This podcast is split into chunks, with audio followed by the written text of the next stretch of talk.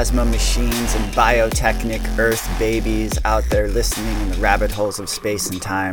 Welcome to the Barbarian Noetics podcast, where we stay dedicated to the elevation of the human spirits and, as always, to resisting this status quo. I am your loyal host, Little Raven.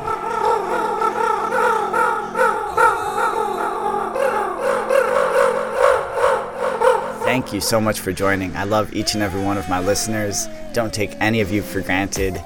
Y'all are the best. This is a different episode this week. It's going to be slightly abridged episode because the BNP is going to Guatemala, baby. BNP going to Guatemala City. Oh. And I'm leaving here in a couple days and I'm going to be gone for a week. And so I did just want to put something out on the feed um, because it's going to be a couple weeks before I can do a proper episode. Um, so the BNP is going to Guatemala City. I'm going to have my phone, so I'm going to have my voice memo. I'm going to be with my best friend, uh, the uh, God King of Portland Peppermills. He's been a, a, repeat guest on the show. We're meeting up. We're going to go check out some ruins. We're going to go check out some lakes, some volcanoes, maybe get some black sand, maybe even get a little body surfing in. We'll see how it goes. But yeah, I'm just, I mean, you guys know how excited I am. I've been talking about wanting to, I want to straight up live in Central America so this is kind of like expat recon, and I know my best friend is on the same page.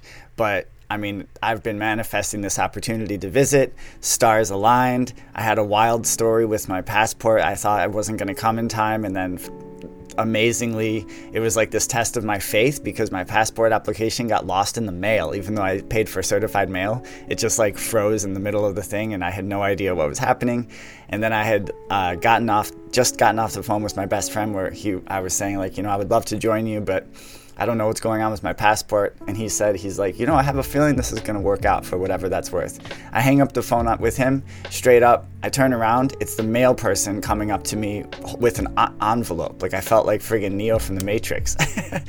mail person walks up to me with a single envelope. That envelope is my passport. It came half, yeah, half a week earlier than it said could have possibly been the earliest thing. Anyway, stars have aligned, and I'm going to be probably recording some segments down there, I imagine, although I'm not going to be putting pressure on myself. But I imagine one week with my best friend in Guatemala, we're going to be recording some segments. So um, I will be kind of bringing the experience of the trip to you all um, as well. But I, w- I just wanted to put something out, just kind of check in, let you all know that we're going to Guatemala City, and um, just put something out on the feed. So before, uh, so this episode is going to be a little different. I'm going to be including some uh, recent Yak Fest, some audio from the recent Yak Fest with fan favorite, the inimitable Dr. Sylvie. But before I tell you about the Yak Fest I, I include, I wanted to just kind of reflect on something. So I've been binging audiobooks of this author, Robert Greene, and really like it, it, just enjoying it so much because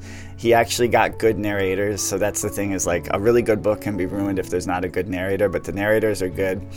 And his, you know, I don't agree with everything he says. And, um, you know, his book, The 48 Laws of Power, it's like an amoral book. So it's very much like Machiavellian and stuff. So it's really fascinating, but I'm not like just taking everything whole cloth. But it's really good to see, like, oh, right these people and institutions that are kind of sociopathic and do just do everything strategically for power, oh shit, I recognize that tactic. I recognize that tactic. And it just makes you, it fleshes out my understanding of the world because I, I don't just sit around and strategize for that type of power, although I do want power because I want the power to affect change. I want the power to leave a positive legacy. I want the power to leave this world a little bit better than how I found it. So, anyways, I'm on my fourth book now by Robert Greene, and it's called Mastery. And there's the story of these two Zen masters, and he's talking about the importance of like the mentor apprentice dynamic. So one of the masters is the master master, and then the other one is an apprentice master. And it's at a point in like the history of Zen where um, some of like the the freer kind of richly textured thinkers, the more lithe Zen philosophers were feeling like there was a stagnancy that was coming over Zen. And so part of it was people being too attached to their ideas. So the, the Zen master kind of like surprises the apprentice out of the blue by twisting his nose and kind of like shoving his head back and being like, You've got it all figured out now, don't you? Huh? Don't you? And he does it intentionally like harsh and sudden.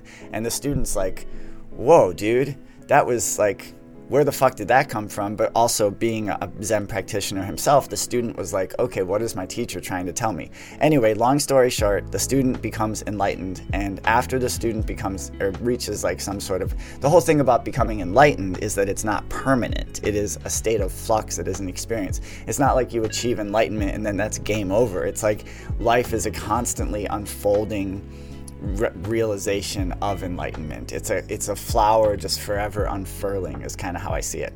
So uh, the master says to the apprentice after the apprentice has his epiphany, he says to him, "The problem with all students is that they are inevitably is that they inevitably stop somewhere. They hear an idea and they hold on to it until it becomes dead." They want to flatter themselves that they know the truth. But true Zen never stops, never congeals into such truths. That is why everyone must constantly be pushed to the abyss, starting over and feeling their utter worthlessness as a student. Without suffering any without suffering and doubts, the mind will come to rest on cliches and stay there until the spirit dies as well. Not even enlightenment is enough. You must continually start over and challenge yourself. And I'm just like, damn, that resonates so hardcore with me. It's what I know in my heart to be true. I've talked before about how plants will grow at their edges. They grow from their core, but they also grow at their edges. And you have to be reaching outside your comfort zone all the time to keep growing. So for me, this trip is very much me like forcing myself into something that I am like nervous about. I realized that since the whole craziness with COVID and the restrictions and how everything was so like up in the air and the rules were changing all the time and I developed like a little bit of a fear of traveling to be on, to be perfectly honest. So this is I'm I'm facing my fear. I feel very good about it. I know that I've been praying for like a nice uh, a seamless trip to and from. You know, it's to go just the way it needs to go. I'm to get there fine. I'm to get back fine. I've got my both my parents in the spirit world. They're to be looking over me and watching out for me.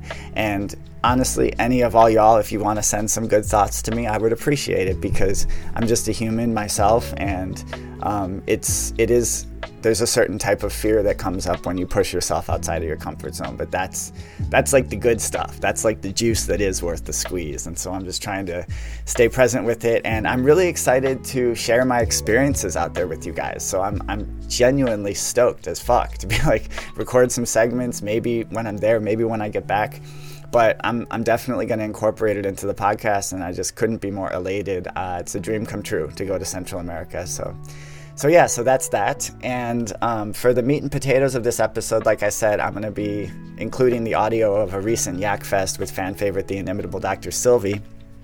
We begin the Yak Fest with our mental health check in, and Dr. Sylvie tells the narrowing tale of Skunk Gate, where unfortunately poor Dr. Sylvie is still having trouble with Skunk Gate. This skunk is in heat and keeps blasting their house so viciously that they it feels it smells like there's a gas leak, and it's like a big problem. And so send some good thoughts to Dr. Sylvie too. Dr. Sylvie, what's up out there? I know you guys are gonna you're gonna overcome, but it sounds insane. So she tells the story of Skunk Gate. We then dive into the utterly insane and bizarre story around the East Palestine, Ohio train derailment and subsequent, subsequent chemical spill, which I think is actually a subtle asymmetric chemical attack. Uh, because of the choices that the authorities made after. First off, the derailment itself was really sketchy. There's like steel bits of the train were catching on fire and shit like that. That there should be so many um, safety uh, checkpoints like in place to prevent that from happening. So it does have to do also with the fact that the uh, you know Joe Biden came into the White House and he said he was going to be the most most labor friendly president ever was. Last time labor was friendlier than me, we had little, little twelve year olds in the factory. My grandpappy used to say to me, Joey, there's two type of twelve year olds. There's ones that have to work in the factory and there's other ones that go to public school and learn about the pilgrims. You don't want to be the one that works in the factory, Joey. Get a job in Washington, D.C., be a servant to power, and, and you'll take care of yourself. Anyway, so um, what I totally lost my train of thought. Oh yeah, so then the Biden administration was the one that broke the train strike, and it does it does have to do with like labor rights and stuff like that. That the train workers were saying like we can't operate like this. It's not sustainable, um, and so then accidents do happen. But this seems like more than an accident. There seems like some sketchy shit. I think it's part of a asymmetric. Um, campaign against self reliance and sustainability and the health, literally the health of the ecology, because the agenda is to usher in a brand new world and a brand new way of doing everything, including growing food. And, you know, this ecological disaster in East Palestine, right in the heart of the Amish country. And the Amish, of course, have been quietly and consistently and successfully showing by example how to live off the land. So that's like a very powerful example as people more and more start to think like maybe I'm way too dependent on these intricate oil based systems and maybe I should be a little bit more self reliant. And that's where the Amish come in. But if you poison the environment around the Amish, it's going to make it harder for them. And I, I hope I'm wrong about this, but I just I have a I, I don't have a very good feeling about it. So we talk about the connection. We talk about the decisions the authorities made after the derailment to make the situation infinitely worse. Uh, for the first 10 days, no one heard anything about the disaster, and they were just allowing the vinyl chloride and the other chemicals to seep into the groundwater. There were other chemicals on the train that we don't even know what they are yet. They're still coming out, even though someone knows what they are because every there's like really uh, intricate, detailed invoices for every train shipment. Like it, there shouldn't be a question of what's on the train. That's not even a, a thing all these different chemicals seeping in the groundwater. Then they then they make the decision to blow up the rest of the vinyl chloride and that creates a literal airborne toxic event. Now, at the same time that this happened, this film White Noise was released on Netflix. White Noise the is literally about a train accident that results in an airborne toxic event. That's in the film White Noise. It, the filming was was done in East Palestine, Ohio, and there was people who served as extras in the film White Noise, who then had who then went through the actual disaster in East Palestine. And another kind of um, motif of White Noise is that real life is a simulation. Real life simulations are real life can be simulations and simulations can be real life. It's like a mind fuck, it's a postmodern mind fuck. We talk about how postmodernism, there's a connection with the three letter agencies there in terms of um, the agenda to kind of degrade the moral fiber of our society and atomize us at a psychic level. Uh, there's so much to, to, to unpack. And so we unpack it, but we talk about all kinds of other stuff too. It's a good Yak Fest, so I feel good about including it. And so definitely stay tuned to the end for that. Uh, we finish off the Yak Fest by playing a video of Elon Musk, the errand boy for DARPA and the DoD, the Neuralink guy, the Starlink guy, the spy satellite guy. And uh, it's a, just a video of comparing him with Klaus Schwab, and you see how closely they're actually aligned. And I just think it's very important that people not get suckered in to the the Emperor Elonicus worship and see that this guy is uh, not a beneficent actor and he's not saving free speech uh, and don't get played by that particular psychological operation. So, with that, everybody, we're gonna go ahead and sign off. I'm gonna we're gonna get into the episode. Uh, I love and appreciate all of you. Like I said, my next episode will probably be two or three weeks down the road after I get back from Guatemala and I'll be incorporating my experiences there into the episode. So I can't wait to share all that with you guys. I love and appreciate all of you. I do need your help to stay on the air, friends. So if you derive some value from the free shows I put out, uh, please consider becoming a patron over at patreon.com slash noetics. You can sign up at different tiers. You get bonus content and you get that unlimited uh, puppy dog and dragonfly karma. And if you don't like dragonflies, you just leave it puppy dogs. If you're allergic to puppy dog hair, it's, it's a hypoallergenic puppy dog karma. So really nothing can, it's one of the best decisions you'd ever make, really honestly, becoming a patron, patreon.com slash noetics. You can make a one-time donation at buymeacoffee.com slash noetics. And of course, the very most important thing you can do is to spread the word and tell a friend about the BNP, expand our tribe of philosopher barbarians. Let's open up our world, uh, open up our minds, and connect with one another across the different bullshit divides and the wedge issues and stuff like that. I'm trying to deconstruct all of that so we can come together as the people and realize our power, which is immense. Okay, everybody, that's it and that's that. I love you all, and I will talk to you at the end, and then I will talk to you when I get back from Guatemala. All right, peace out, everybody.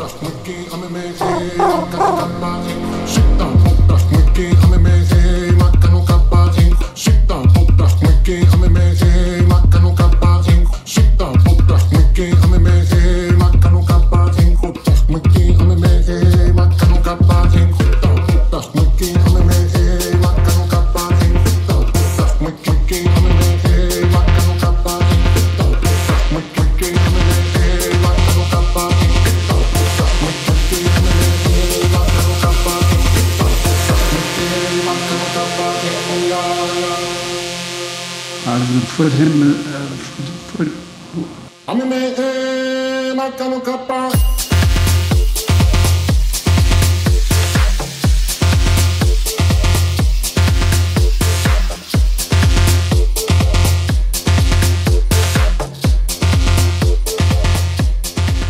What's up, everybody? We're cooking with gas now. We got Dr. Sylvie Salinger in the house, the inimitable master researcher, overall badass. She is in the building. It has been a hot minute since we've done a Yak Fest, folks. So we're super happy to be here. And wow, do we have a lot to talk about today? A little something, something, a, a little something involving a train in the great state of Ohio is going to be uh, directing a lot of our attention today, as I'm sure listeners are following that story closely because holy fuck, it's fucked. But before we jump into the heavy stuff, it has been a minute since we've done a Yak Fest. So we want to do a mental health check in with everybody. And uh, so, Dr. Sylvie, I'll let you start. Just catch us up on what you've been up to, what what life has thrown at you these last few weeks and what you're doing to take care of yourself. Thanks, little Raven. Um, there's been so much going on, but I just want to highlight two things, which is I was completely shocked that I got COVID again. So, um, I guess I shouldn't be that shocked, but I thought that the natural immunity was more robust, but they have shown that it lasts about 11 months apparently if we're going to go with the studies, it apparently lasts 11 months. So I had it last January and I had it pretty bad last January. Now I had it again this time and it wasn't like it wasn't like crazy like it was the first time. It was it was like the equivalent of strep throat, but like how many people have strep throat, you know, in their 30s probably like not that many. It's not that common. It's common to have it when you're a kid. In phoenix it was going around a lot of adults getting strep. Oh really? Okay yeah. so it was kind it, it felt like strep throat but i did i did test positive for sars-cov-2 and i've had other things. So i do think that there was spike protein or i think that it definitely the first day of it was bad though because i had like a mini i had the chills i had just it was basically like a truncated milder version of the fur of Omicron because I did have Omicron. And so it was like I had like some chills and I had a fever, but that was only one day. But then I had this horrible, horrible head cold, strep throat thing. So it was all in my throat and sinuses. And that lasted for like, it took me like a week to get over it, which I always like think of myself as like, oh, I've got this great immune system. But I did take NAC, like NAC, when I uh, was when I had it, and then I did take an antibiotic actually, which I don't know if that helped me get over it better or not. But anyway, um, it wasn't like it was definitely not something I would shut down society for, but it also wasn't something that was nothing. So like it did knock me on my butt, and like I I like I didn't go to work, you know, for one day. Um, you're saying we shouldn't start redefining words and doing global pandemic international health regulations and superseding the sovereignty of nation states for this? I mean, it is one day of feeling shitty. I think we should pretty much rearrange all of society and definitely throw out all of our civil liberties. Exactly. That makes seems, complete sense. So yeah, seems fair. like I do feel like if it was an older person, they would be knocked out for like maybe like two weeks. And definitely people were hospitalized from this virus, but it's definitely nothing you would change society for. Well, especially but, when the interventions that they're pushing on the elderly people are actually making it worse a lot yeah. of the time. Like that's not great.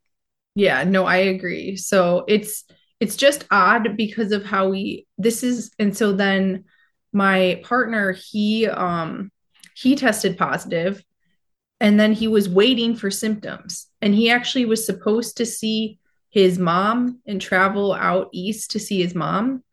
And he had to cancel that trip because he tested positive and he didn't want to give it to his mom and brother inadvertently because his mom's not in wonderful health. So um but he was waiting for symptoms and he basically only had a sore throat in the mornings upon waking and then had to gargle with salt water and then that's it. And so he Damn. didn't even have anything really that he was waiting for it and stuff but he didn't get much. So that was really good for him. Um i don't know why. Anyway i guess I, fe- I feel like i'm just think i'm like superhuman but normally pre 2020 i would get like one to two sicknesses a year like you know like one bad cold either once a year or twice a year.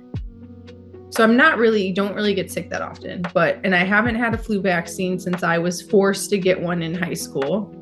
So it's been a minute it's been a long time since i've had a flu vaccine and i haven't had the flu since i was a sophomore in college. So that's been a while too. So i feel good about that about not getting the flu vaccine. I feel like that i can't believe how many people that are like healthy and young are like convinced to get the flu vaccine. Um, especially when we know that when they've done military uh, studies on it, that it it actually made you more susceptible to respiratory infection. Yeah, well, the flu vaccine, as far as I can tell, and I've had doctors explain it to me, is like an educated guess that they're like, yeah, we're pretty sure it's going to be this var- var- variation. And so we're going to make the jab for this variation. And then sometimes there's multiple strains circulating at the same time. And you're protected against one, but not against the other. There's antibody dependent enhancement, which is a real thing. I mean, I've had multiple people in my life get the jab, the flu jab, and then get sicker. Tell tell me that they're like, oh, I've never been so sick before, and I'm thinking, well, that's antibody dependent enhancement for sure. Um, I mean, the way I I see it is with the immune system, it's like muscles, and you need to like work out your muscles, or else they start to atrophy. And our innate immune system, that's like our first line of defense.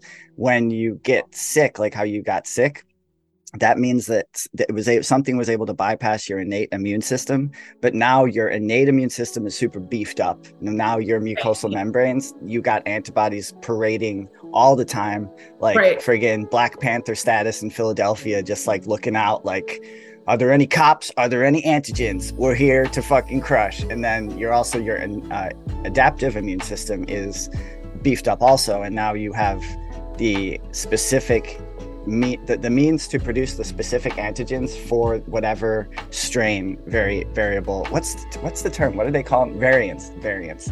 For whatever variants now you, you got that one too and then your immune system will now continue to evolve even Mhm. after you vanquish that variant your immune system is going to continue to evolve. So Yeah. I, I'm glad you didn't get super duper sick and now just see it as like a positive that since you've been doing everything naturally, this is now all kind of um, you have this ability now within your body and it was like homegrown. So that's at least a little silver lining.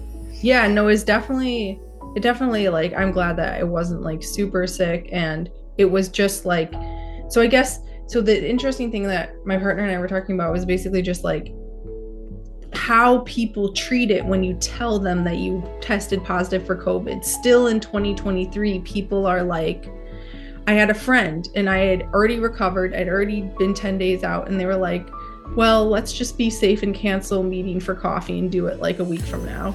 You know and I, I mean i was trying to be like sensitive because i just like wanted to let her know and stuff. And so i'm like i kind of go along with like other people that i'm not super close with it's like a friend that's i'm not super close with and i just kind of like you know i'll just accept whatever boundaries they have or whatever but it's it's just interesting how people treat it like if this was i've traveled sick on planes which i don't think is a great idea but if this was if this had been like 20 2019 and I had this sickness, I, I would have stayed home from work because that's normal to stay home for work for like one day or whatever if you're sick. Yeah. And I would have, you know, probably not gone on any trips. But Gabe, for example, oops, I just said his name. um, he would have like he wouldn't have gone on his trip. So, I mean, he would have gone on his trip because he would have been like, I'm not sick because he was asymptomatic.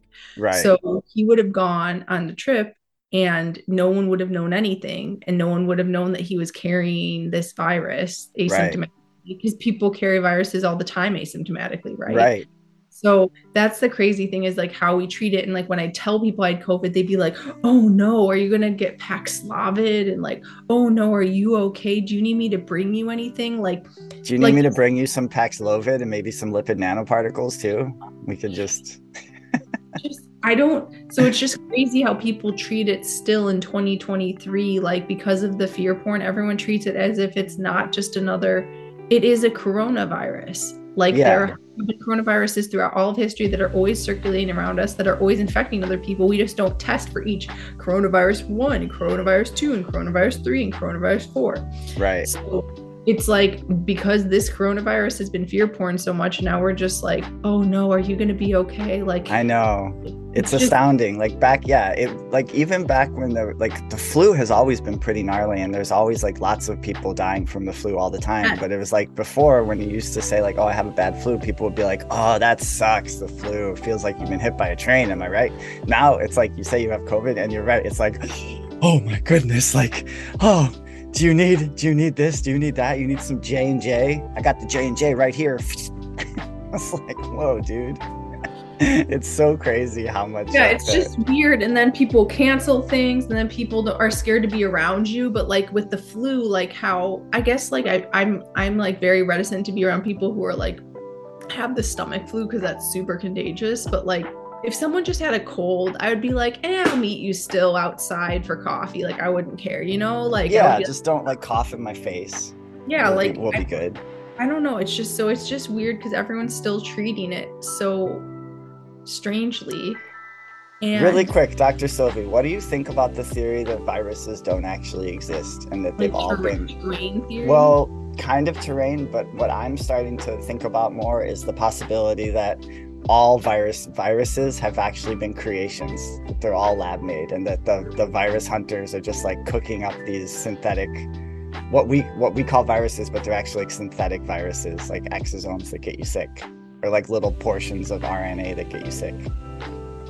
So when we, so like when we say we've observed the virus come from a certain like primate community, that that was just a cover and it was really planted with primate community, for example, or within the bird community, bird flu or something. Yeah, or like it was made in a lab and then it was like transported from country to country because all these things get transported through diplomatic immunity. So there's like no oversight whatsoever, just constantly tr- bringing vials of pathogens from one country to another. And it actually slipped out or it was introduced into the human community and then blamed on primates or blamed on pangolins or whatever. I don't know testing it on primates and then some yeah. I i could see that a lot of them would be that but i don't think you can explain that for all of them. Like i think there are like natural mutations in our environment like there's natural mutations in, in like evolution like microevolution right? Like um like i think that it makes sense that in biologically speaking that like you know just as there are biological there are genetic mutations in our body that occur, I think there also would be mutations with these viruses and like viruses evolving and mutating. I think, um, especially like before we had, you know, modern chemistry and experimentation, like how did the, you know, the Black Plague arise, for example, in in the um the middle the middle ages so i think yeah. that I think that that's not true that they're not all man-made, but maybe, but I definitely think SARS-CoV-2 is man-made, or it's like a, a you know a virus. And I think was- Ebola and HIV are man-made too. But I sorry, could. I mean, I could definitely, I could definitely buy that. Like Marburg, bird flu, all the all these, I could see them. I could see a ton of them being man-made. I don't think all are man-made. Like the first virus ever was man-made. No, not necessarily. No, I don't think so. But yeah, like, but um, just because of like the role of mutations and and also how we have like 8% apparently 8% of our dna is viral it's a virome so that would also kind of if if in fact that's the case then that would imp- mean that Sylvie, you're you're putting too much nuance into this conversation. I want black or white, feast or famine. Either viruses exist or they don't. I think you're right. I think a lot of times it's part part of a little bit of part A and a little bit of part B and a little bit of part C. I think that we have a tendency as humans to want to like simplify everything, make things like one way or another. But I, I, I agree with you. I think it's usually a little bit of both. And I, I do think that probably viruses do exist in nature, but I also think that they're being weaponized like fucking crazy yeah. and that they're like cash cows too. I mean, Ukraine biolabs too. That's like everyone's fixated on Wuhan, even though I mean, everyone who's questioning things, I think, is fixated on Wuhan. Like the mainstream culture is not fixated on Wuhan, but yeah. like Wuhan and the, you know, collaboration with uh, Eco Health Alliance and all that stuff that is like really obvious now. But like people aren't think, talking about like the Ukraine biolabs or biolabs throughout the United States or just bio weapons, anything that can be happening at any time, and how really people are not adhering to the, you know, to the the different I forgot the like it's not treatsy, it's uh yeah, like the um the uh convention, like the bioweapons conventions. Yeah. no, for sure. Yeah, that, people don't give a fuck about those. And I think I really don't hope I mean, there's been so much pushback that like I don't think to I like knock on wood, but I or knock on drywall. knock on drywall. knock on but like I really hope that nothing else major they don't try to like shut down society for another virus anytime soon. Cause honestly, ah. people are so upset. Like the average person does not buy this stuff. I, I really it's it's it's an it's like an upper middle class white people issue now. Like black people do not want any vaccines forced on them. They do not want to be forced to do anything um, like the Black community. And same with the Latino, Latina community. They don't want this either. And so it's really like the people who are like keeping this going. Like, I mean, I live in an area with a lot of white people, and uh, I went to uh, a local grocery store just two days ago, and everyone in the lines checking out around us, yeah, they were all over 50, but they were all wearing N95 still. Okay, this was two days ago. Everyone around us was wearing an N95. Damn. Yeah. The mass formation is real. Real. So it's it's the it's the upper middle class white people, the formally educated class that yeah. is still wearing these masks and still keeping this going, usually in like no, more northern states, I would say and it's just like, I don't, it's just like, and then people are saying, well, even if COVID isn't a big concern now and it's like a less virulent, you know, strain, I still want to wear it because of flu and all these other viruses. So I don't know. And people believe in masks still in this area. So I just, I just don't get it. But it's definitely like, like any of the any of the working class small business owners they think it's complete bs and like so what i'm saying i guess is that okay the upper middle class white people like are allowed but they make up a small proportion of the US population. Therefore, if they tried to unleash something again, and like there's been so much growing like pushback against this, and there was even pushback too at the time. Like I remember in the community we were living in, um, a bar sued the Department of Public Health in the community we were living in last year because the bar was like, we want to be able to serve customers. It should be at your own risk. And the Department of Public Health shut them down. Damn. And like they, they took them to court, and the Department of Public Health won because the wow. judge, like, like, I don't know why the judge, but probably judge, corruption and kickbacks and all kinds sure. of stuff. Damn. Yeah. So um there's just so basically I guess what I'm saying is if they unleashed another, you know, virus or whatever attack and tried to convince people to shut down society and shut down their businesses, I think that there would be a literal civil war, like a a civil uprising for sure. Like there already was, there already were civil uprisings, but this would be like, I mean, especially with inflation, the economy being in the shitter, people are on their last like leg right now and they would be i think people would be in the streets like this would not this would not fly. also even in like the like, kind of kill me motherfucker like virus fucking like just kill me like, they probably feel like go out in the streets and be like i don't want to yeah. live like I don't know. I could just I can see it in my mind. Especially since like even the upper middle class community is kind of divided along it for some reason political lines, even though it pisses me off that this has become a political issue, but like the patriot kind of more conservative upper middle class portion of society is very much they're all watching Russell Brand and Jimmy Dore now and like they're like hardcore like on it with the psyops and all that kind of shit and the government corruption. So in a yeah. way that's positive. So, I, yeah, I wish it wasn't political. It's like, it's just like it's become so bifurcated and annoying and i wish more people who were like mainstream democrats or whatever that means mainstream liberals were more questioning of it. But slowly it's emerging. The truth is slowly emerging like it always does. So yeah. the atlantic is now saying oh masking kids was a mistake. And the atlantic is now saying actually oh there's a large scale like mask you know uh study and it's showing that masks didn't really work. So, oh, and like they're slowly bringing these questions up. And then I'll show you an article in a sec, but it, now now the study says, oh yeah, natural nat- natural immunity and stuff. So slowly everything that we were told was you know which is com- exactly in the spars pandemic simulation that's right. exactly it's playing out like creepily similar to the spars simulation so no, now we're in the part of like the retrospection period where it's like, oh yeah, and, and like in the simulation, they're like, yeah, there's going to be a lot of vaccine injuries. We're going to have to deal with some lawsuits and stuff like that too. And we're uh, in the in the simulation, they're like, yeah, we'll we'll give money to a few people, we'll make some statements, and then that should assuage the rest, and it should discourage others from filing lawsuits for vaccine injuries. This is all. This is what they're telling us, people. This is not Dr. Sylvie and I just ranting in a corner. I am in the corner of my apartment and I am ranting, but also they are just telling us this shit. If you read the white papers, it's infuriating, and that's yeah. I, I keep returning. Sorry, it's really easy to find. You just like like internet search. Yeah.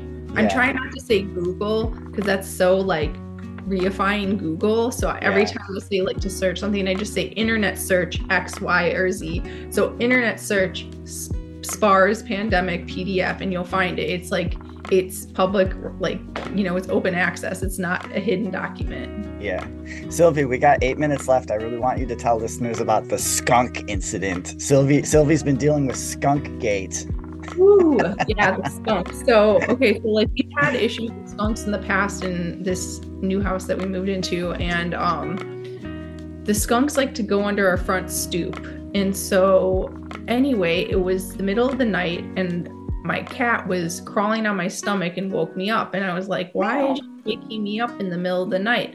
And then all of a sudden I smelled burnt popcorn. And I said, okay, am I going crazy? Because we literally just watched White Noise. Which oh shit. we're going to bed. And like I thought like I was like, something like am i just losing it? Because you know it's the you know when you wake on like rem sleep it's like the middle of the night and if you have like a weird thought or weird dream sometimes it's like you still feel in that dream. So i was like maybe i'm like losing it and i like was smelling this in my dream but it's not real. I don't know. Yeah. so then i woke up my partner and i was like hey uh, are you smelling this? And he was like this smells bad. So we thought it was leak or electrical fire that's scary stuff, googling, internet searching all this stuff. Yeah. So then he like went and looked at all like the HVAC system, went into the crawl space, went all these places, made sure like the gas wasn't on, leaking anywhere, or there wasn't a fire, there wasn't smoke anywhere, and we couldn't figure it out.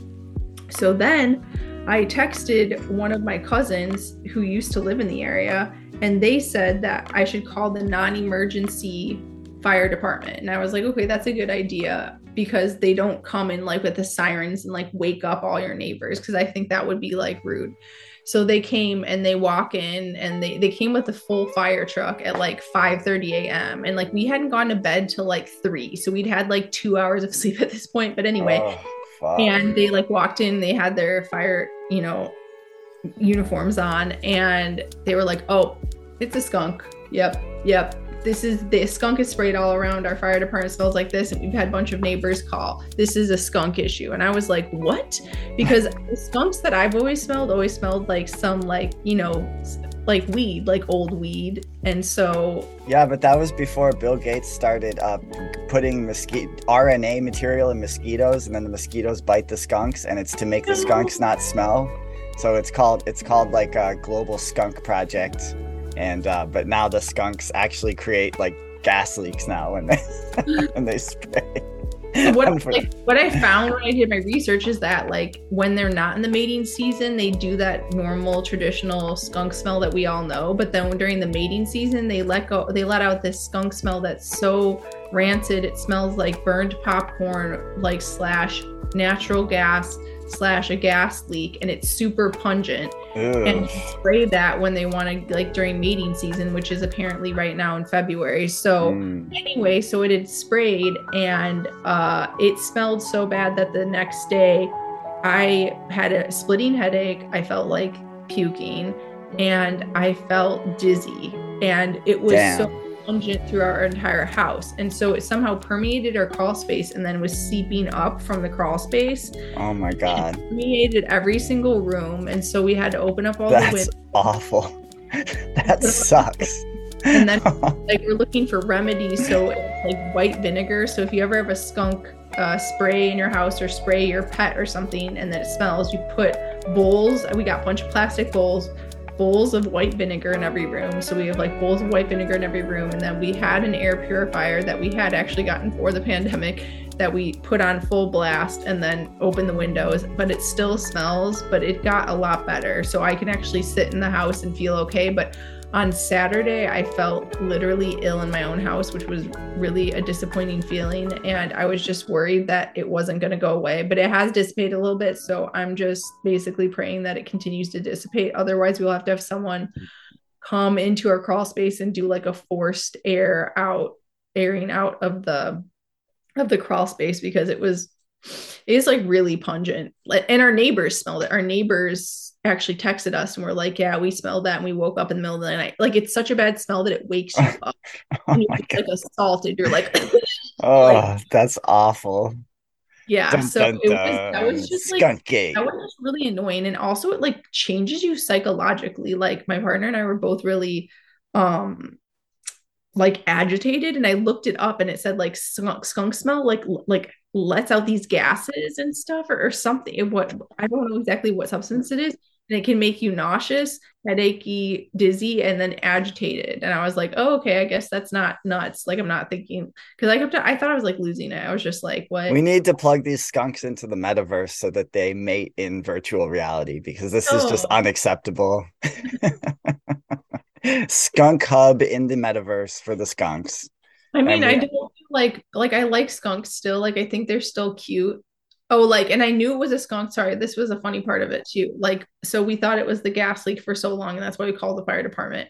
So, like, one minute before the fire department showed up, I was looking out our front door and I see the skunk. So I saw the skunk is a striped skunk. Damn. And then the skunk actually looked up at me because it was on the side of the house, and I was like right by the front stoop, and it went like this, like and kept going. But I, I have it on video. Like the skunk, like literally, like looks at me, like acknowledges me, and then like is on. Skunk's it's like, sorry for stinking up your whole house. yeah. Skunk's got a skunk. But yeah, that was kind of crazy. Um, Damn. Now I'm glad think it's better. it's just funny, but it was like I went into survival mode on the Saturday when it like the whole house smelled. It was like it was like unliv it was like unlivable uh for the Sylvie day. had her gas mask on. You were like making bullets with your gas mask on. Just- gotta prepare. situation. Yeah. You're like, no, not today, you New World Order Jack also is that we watched White Noise. Yeah. And have you seen that yet? I haven't seen it yet, but I have a clip from the movie to show you for the next Okay. Yak Fest. Yeah. For Um, for this one, right? yeah, we got like a minute and a half left. Do you want me to play a video for you really quick? Yeah. And then we can just so I'll just let this video go and then I'll send you a new link. And don't worry, stay tuned, everyone. We're just getting we're just getting warmed up over here. All right. Boomer Raven. Doot doot doot doot doot. All right, this is a scene from White Noise, everyone. This is fucking insane, and then we'll talk about it in the next Yak Fest. to rain all over me. It's not your fault, but you were practically right in it for two and a half minutes. How long were you out there? Did he say two and a half minutes? Uh, uh, considered long or short? Anything that puts you into skin and orifice contact with the actual missions means we have a situation. So this is igniting the whole new generation of toxic waste. State of the art. The one part per million can send a rat into a permanent state. What about the people in the car? I had to open the door to get out and get back in. I say their situation is their minimal risk. It's the two and a half minutes standing right in it which makes me wince. What, what does SIMUVAC stand for? It's short for simulated evacuation. A new state program they're battling over funds But for. this evacuation isn't simulated, it's real. Well, we knew that, but we thought we could use it as a model.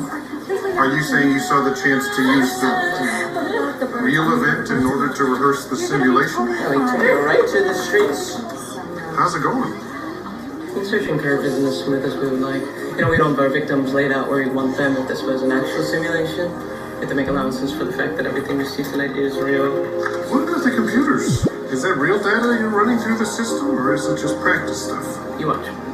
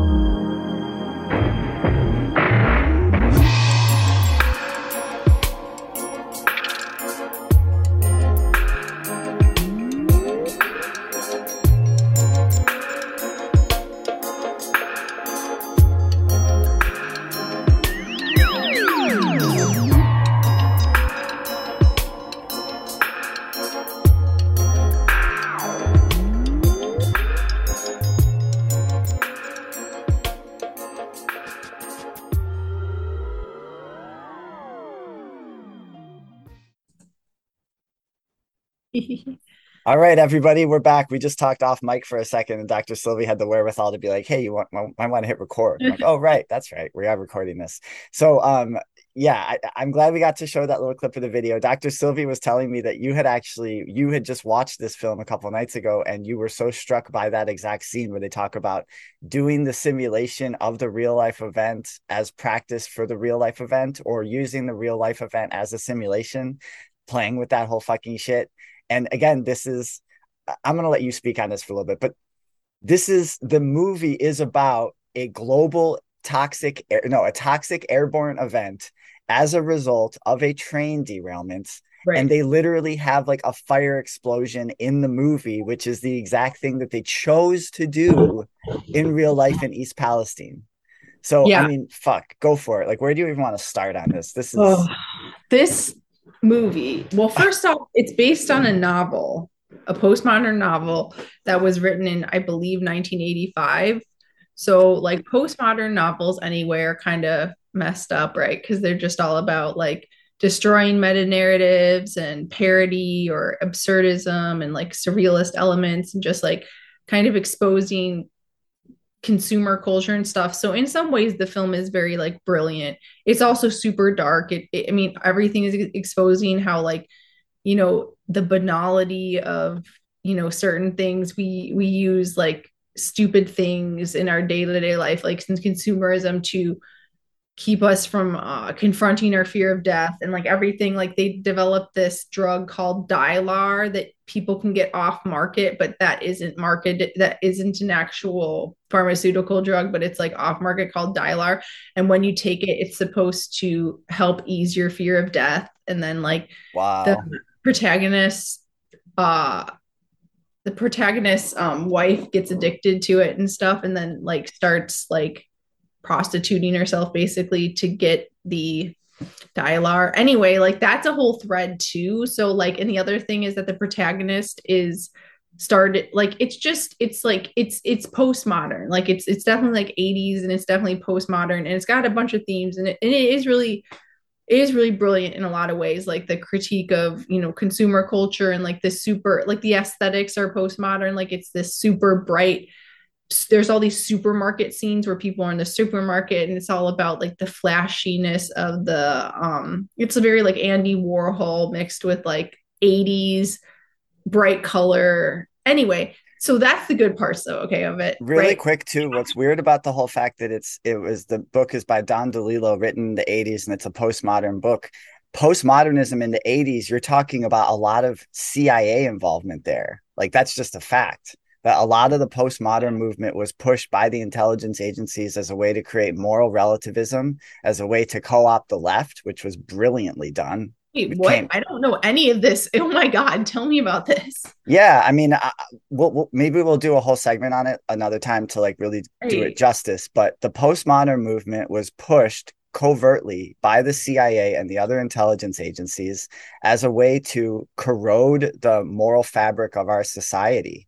Because you know, William Casey, I think it was 1985 or 87 that William Casey, the old CIA director, said, "We'll know our disinformation campaign is complete when everything the American people believe is false."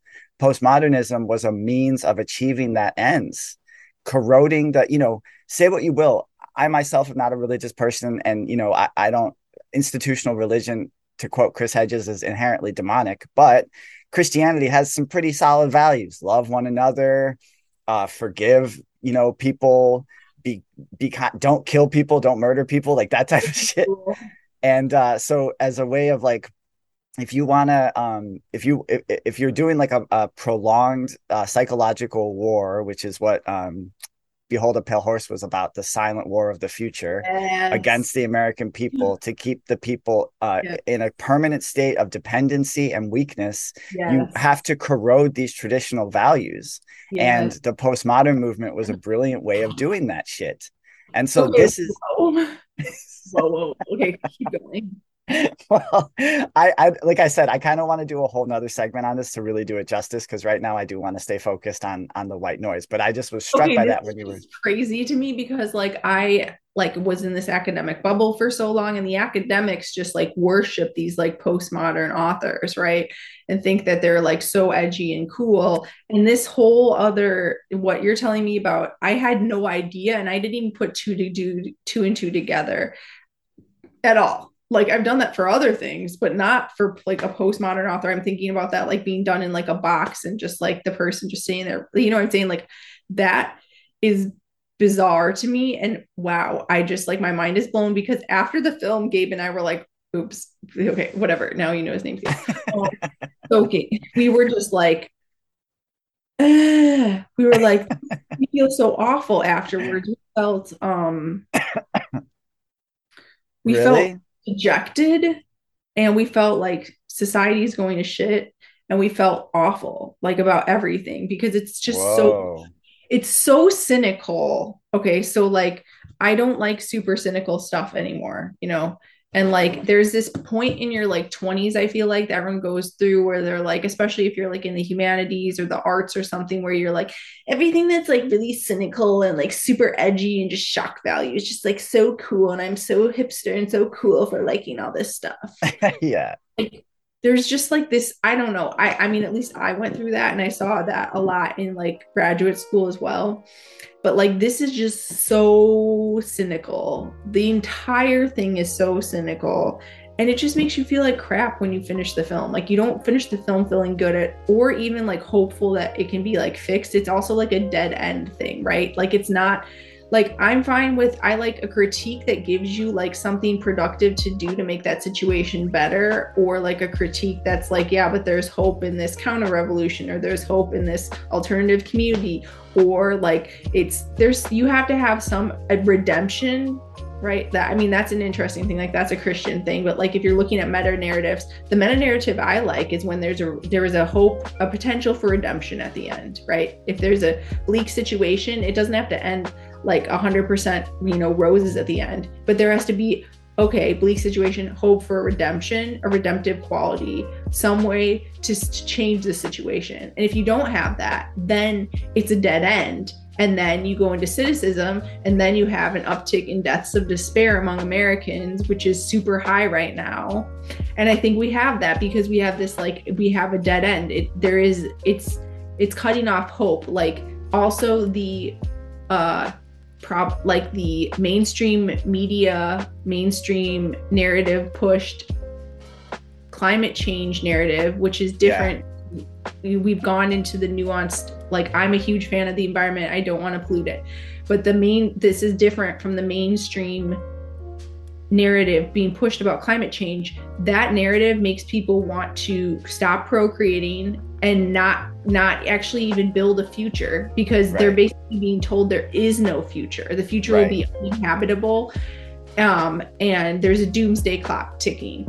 That's Yeah. another example where you have cynicism and there's no hope. If there's no future there's no hope. Right. and so honestly this is the most twisted messed up thing that's that's eating away at people psychologically. And there's like now uh eco counselors for eco for people to manage their eco grief because that's being pushed down everyone's throat. Meanwhile in like underdeveloped countries or third what we call third world countries people are not thinking about that stuff right? Like they're just trying to find like get like food on their table and survive. Yeah. like here we have people like the feds the feds are the ones that are funding these eco grief counselors Fuck. yeah i think that it's really that like that that's you can like internet search that and find that very easily but Yeah. anyway the cynicism the overall cynicism of this film the lack of redemption the lack of an alternative makes you just feel like crap right it makes you feel Yeah. like escaping it makes you if you're someone who likes to use you know like alcohol to escape your feelings it makes you want to drink it makes you want to escape into something else escape into an alternative reality because it makes it seem like wow this is reflective this is criticism of contemporary society so what what's good? So and you're you're all you're just right now you're just talking about your reaction to the film and how the film made you made you feel and we haven't even fucking gotten into the fact that the yes that there's this whole motif about simulation as reality reality as simulation and that the extras and you probably know a little bit more about this than i do but i, I the extras that were starred in first off the white noise film was so the book was all the way from the 80s but the movie was made i believe in 2022 and then it was on Yeah. uh, netflix for like a few months and then like two weeks before the east palestine train derailment it was like being pushed on netflix as like suggested viewing suggested viewing yeah And i didn't there- know about that but i but yeah keep going then there were extras in the filming of the movie in East Palestine, like people who actually are now going through this crisis in East Palestine starred as extras in the film in which there was the train derailment that resulted in the airborne toxic event. And then the choice to create an airborne toxic event. They didn't have to do that. They decided to do that. They did like the, a series of decisions, all of which made the situation worse and longer greater impact going to take a longer time to clean up and they just every decision made the situation worse. The derailment happened on the third. No one even heard about it including in inter, into uh, independent media until like the 10th or the 11th or 12th even. So there was like 10 days there where and they were just letting the chemicals seep into the groundwater during that whole 10 days or maybe not the whole 10 days but there was a like a, for the first like amount of time allowed to seep into the groundwater and then they decided to blow it up creating the toxic airborne events. That was like the decision of the authorities to do that so Yeah. anyway your reaction Yeah. So yeah, I was just talking about the overall feeling and mood and how it made me feel and just the whole narrative, like the the plot and just what what what is annoying about postmodernism because we do take comfort in meta narratives. So postmodernism is about destroying meta narratives. So that's just interesting. Anyway, I mean I enjoy some postmodern art and some postmodern music and stuff, but yeah anyway um the middle part of the movie so the movie isn't all about the fallout but this is a good chunk of it and it's just it's crazy it's a black billowing cloud a black plume of, of smoke it's the same um, phrase phrasing that the media used when they spoke about the train derailment and then they did chose to blow it up and it's like the same thing. Um i guess this was a derailment and then in the movie it was like a distracted um semi truck driver who hit it and that's that i mean then it caused a derailment. Um so it's a little different that way but um the whole simulation that whole conversation is just bizarre and then they ha- make the the people from the town like leave and like quarantine but then they end up back in the houses too and then they don't talk about it like ever again as if it's like a nothing burger which is so strange. Um, but it's it's just the reason the wife started taking the Dylar, it's like it's like they say she's been acting strangely ever since the airborne toxic event. And it's like Oh. she starts taking that medication that like helps her with her fear of death or whatever. But he says that like the main character, the protagonist, uh Adam Driver, is like he says, Oh, I'm actually slowly dying because I got exposed to this. And so he's like coming to terms also with his death. So it's also about like it's death, it's dark, but it's like it's so messed up because the quarant the quarantine is really messed up and then and then oh, here's the other thing. They're not the media is not covering them. So in when they're in this quarantine camp, one of the townspeople is like, This is bullshit we and he holds up a TV and he's like, we should be on the TV. He's like, the media lives on like, you know, like like lives for these types of situations where people are despairing and are desperate situations. Why isn't the media covering this? Whoa. Right? It's so I know it's like it, when people just say like, okay, first off, yeah, this film, this this move, this novel is from 1985. So what made them decide to make a movie about it now in Right. 2022? Okay, like why now, right? Because Right. everyone says coincidence, coincidence, blah blah blah blah blah blah.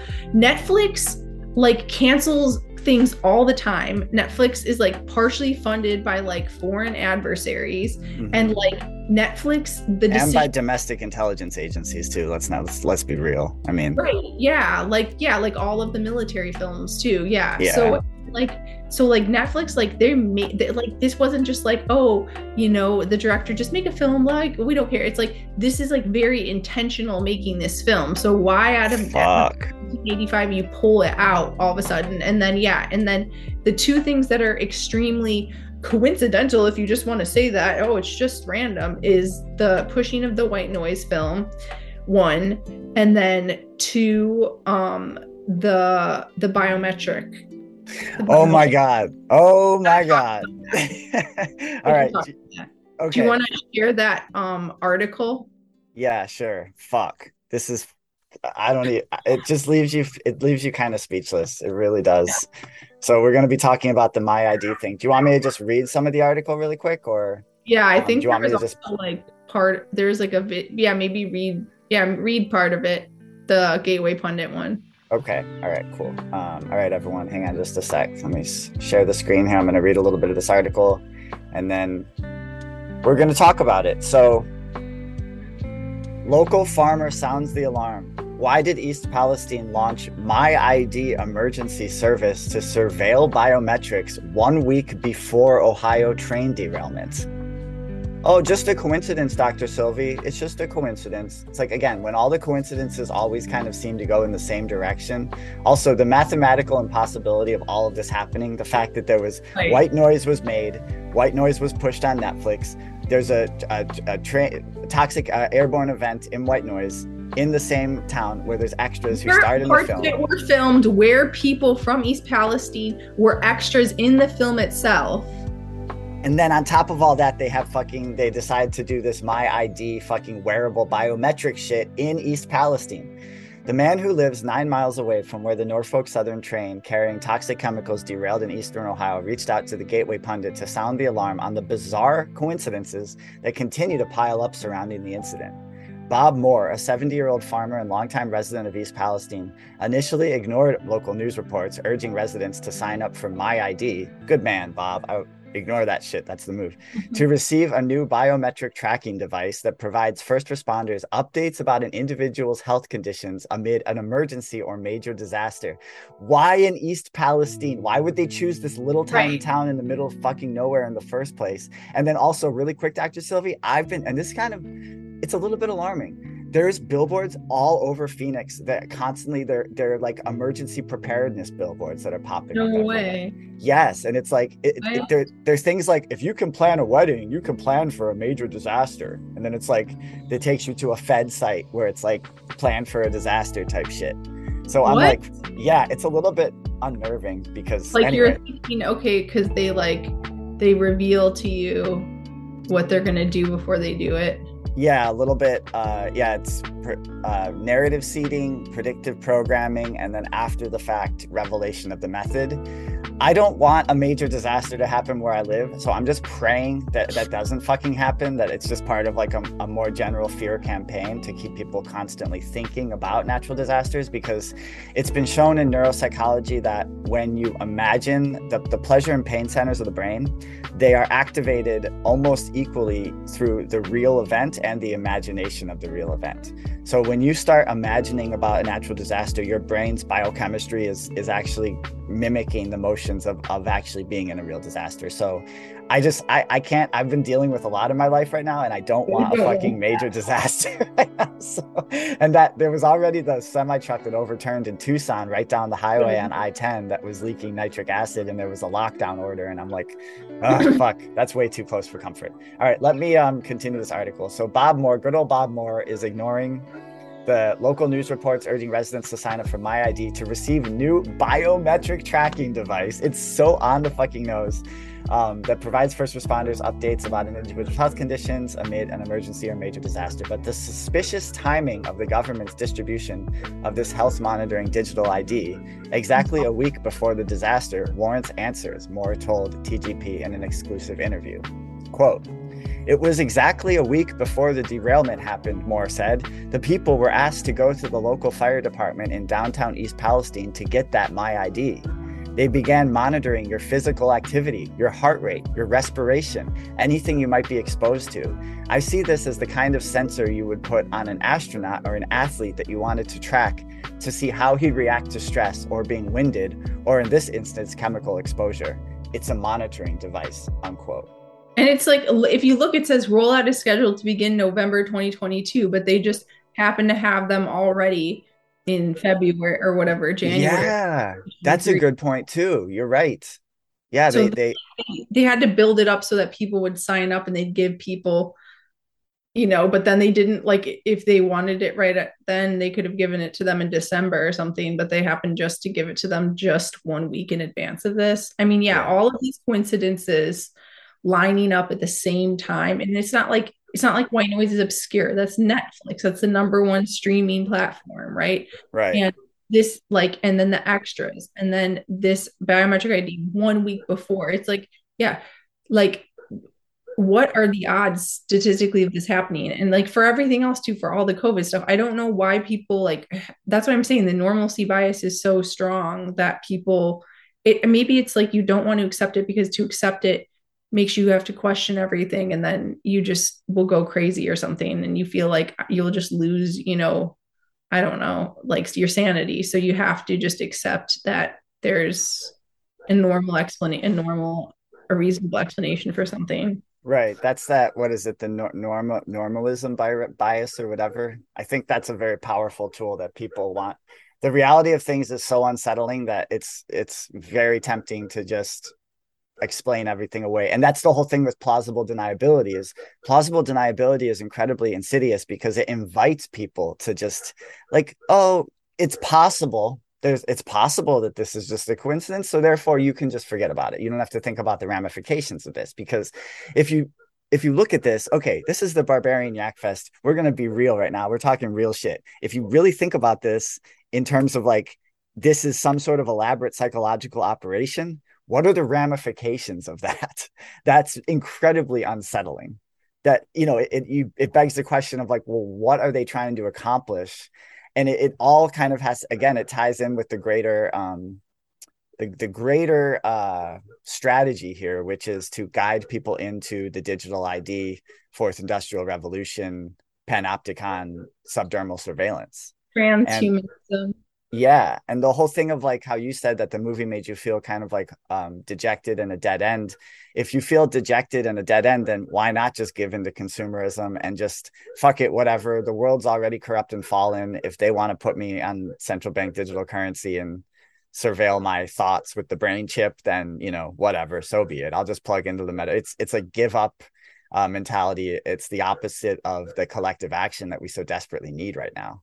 Yeah, no, that's that's what I mean. I've noticed that in programming across the board. Like, like HBO shows are super dark, and like you know, sometimes I like to watch them, but like no, like I really noticed like at all the major streaming platforms, all the major like most popular shows right now are just all like so dark, not enough levity, not enough comedy, and they all are sh- like are just like super cynical. Like you know, like the, it used to be that The Simpsons was like the one cynical like you know cartoon, right? Yeah. Which includes a lot of predicting pro predictive programming like South Park, but now it's like every single show is just like uber cynical and you know and then the, the narratives like i said like the main the overarching narrative about climate change in the future is super cynical i mean people are trying to change it but it's still overarchingly overarchingly cynical Yeah, absolutely. Really quick, what do you think about the whole thing that it's um East Palestine? That seems like kind of on the nose that they would be referencing Palestine and the Palestinian plight, uh, apartheid. East Palestine, if you look at it like as because there's West Palestine is the part the occupied territory. And so the east part of West Palestine is the Jordan border, the border with Jordan. And I know that that's like a very militarized border um, I don't know. I, I just thought that was kind of interesting too that they they would choose East Palestine for this whole thing, uh, with well, like how how loaded of a word that is. I mean, there is a video I just watched yesterday too that like some woman mapped out all where all of the spills and, and ecological catastrophe, catastrophes have been in like the toxic spills and the you know different there was also like a a food production place eh, like close to Miami that also was had a major fire too and then like all the egg you know the egg distribution sites and all that stuff like and it's like basically a circle around the entire like continental United States and it's like very mm. disturbing and the one thing that I think I don't I, did, I haven't thought about like actual like uh Palestine versus East Palestine but the one things that the one thing that I am thinking about geographically is just the proximity to the Ohio River and it contaminating that. And then that is actually the Ohio River ends up in Mississippi, right in like southern Illinois, Kentucky area. And that's very disturbing. Like it could have been in the middle of Nebraska away from any major rivers systems. Right. But right. it wasn't. It was by a major river system, and that those river systems supply water to a lot of people. And so that's and like the Mississippi River, we still like have cargo go on that and stuff. So that's honestly like super disturbing to me. And then the other disturbing thing is that the largest concentration of Amish people are in that region. And yeah. we know because we talked about on like the podcast that the Amish uh, rejected the vaccine and they let COVID, the first wave of it, go through their community. They didn't have any major deaths from it. And the people got immunity, herd immunity from it, and they moved on and they didn't, they lived their lives and they didn't have to take any major, they don't take like major medicine. So they didn't do, they, they got, and they, but they rejected that. And they also lived, it's kind of like, like Sorry about the dogs in the background. My neighbor's just having a total meltdown right now while we're recording. Is it really loud?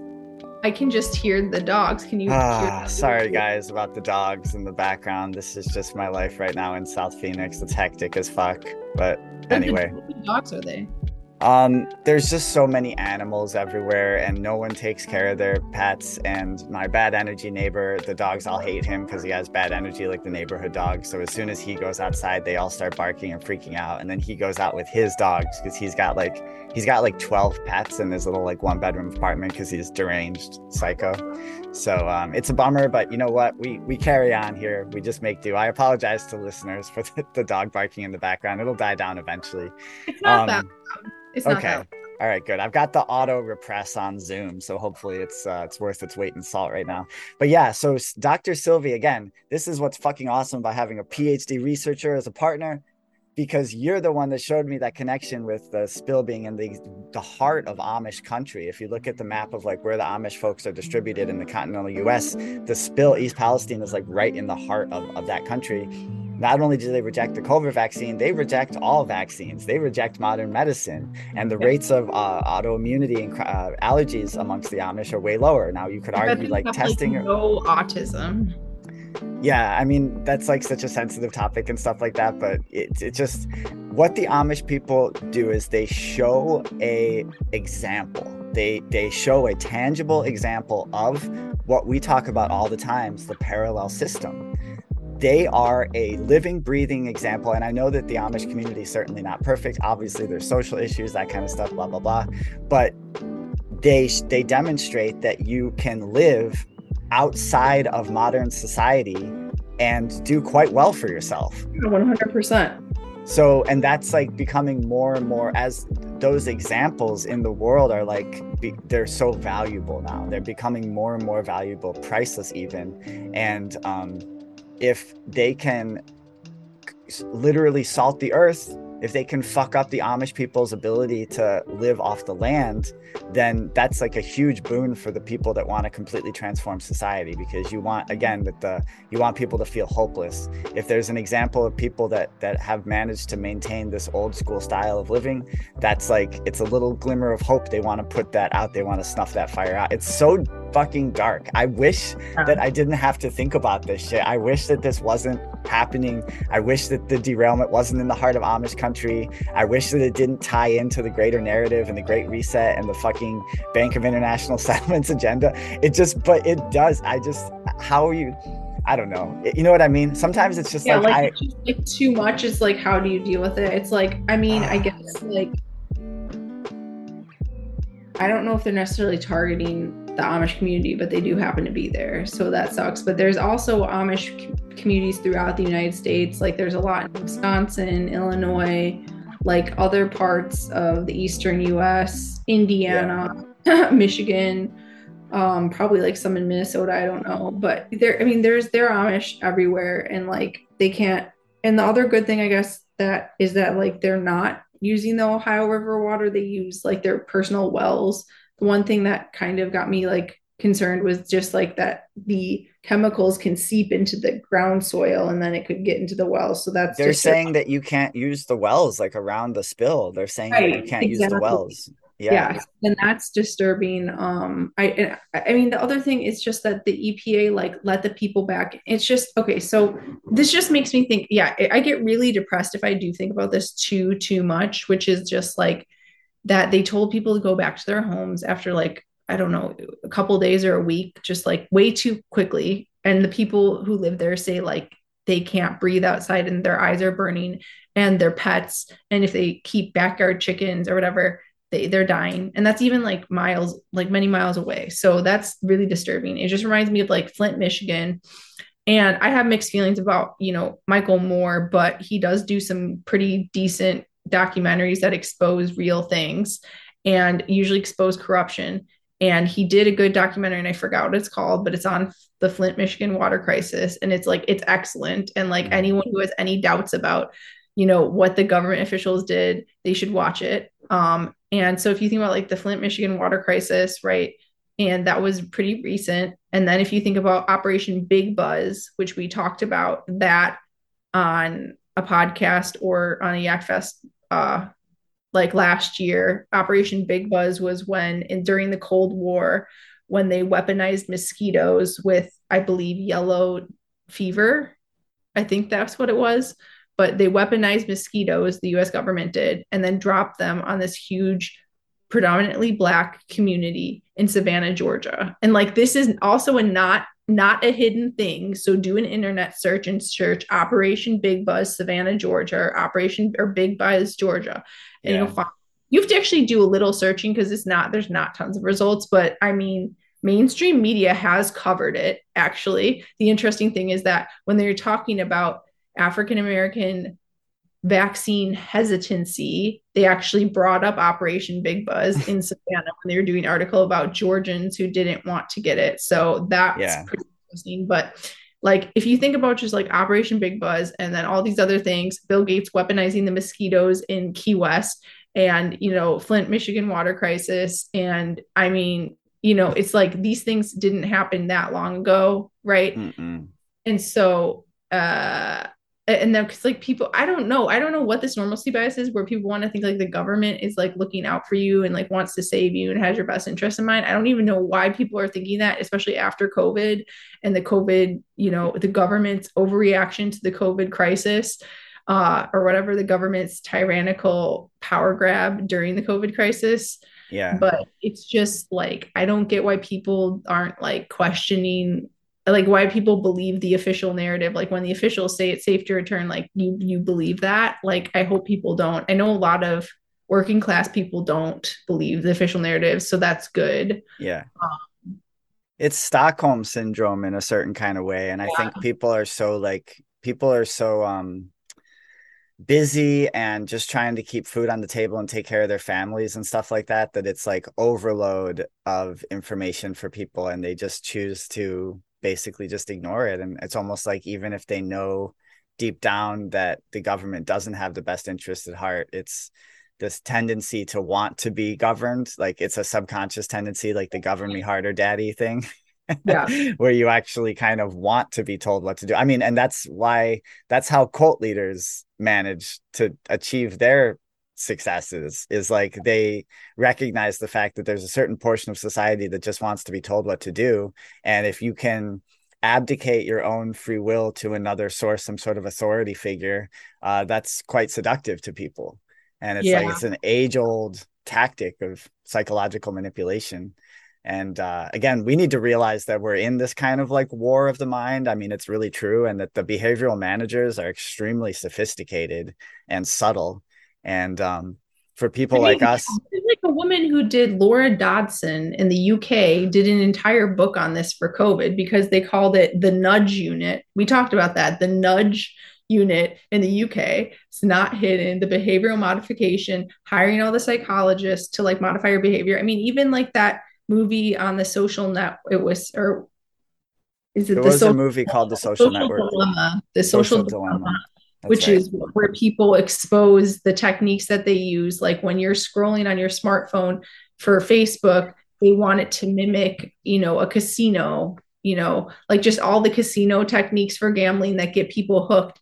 They put those all and they're engineering those all into the social media sites and apps like TikTok, same thing, all that stuff. So it's like, you know, that is like if this is all out in the open, like if you watch the social dilemma if you like question how they they make these apps and then also if you read laura dodsworth's book i believe it's called state of fear. I think that's the title of it but it's all about the nudge unit and how they and how they change people's behavior in a la- in almost like a lasting way at least like in the short term lasting way with the fear porn for covid because again it's like you have someone like me that doesn't have any underlying problems we know the statistics for death for people my age and this was my second time getting covid and people were like being like are you okay you know like like, Yeah. like i don't know like as if i had something horribly wrong with me so Right. um it's just like that's that that is the only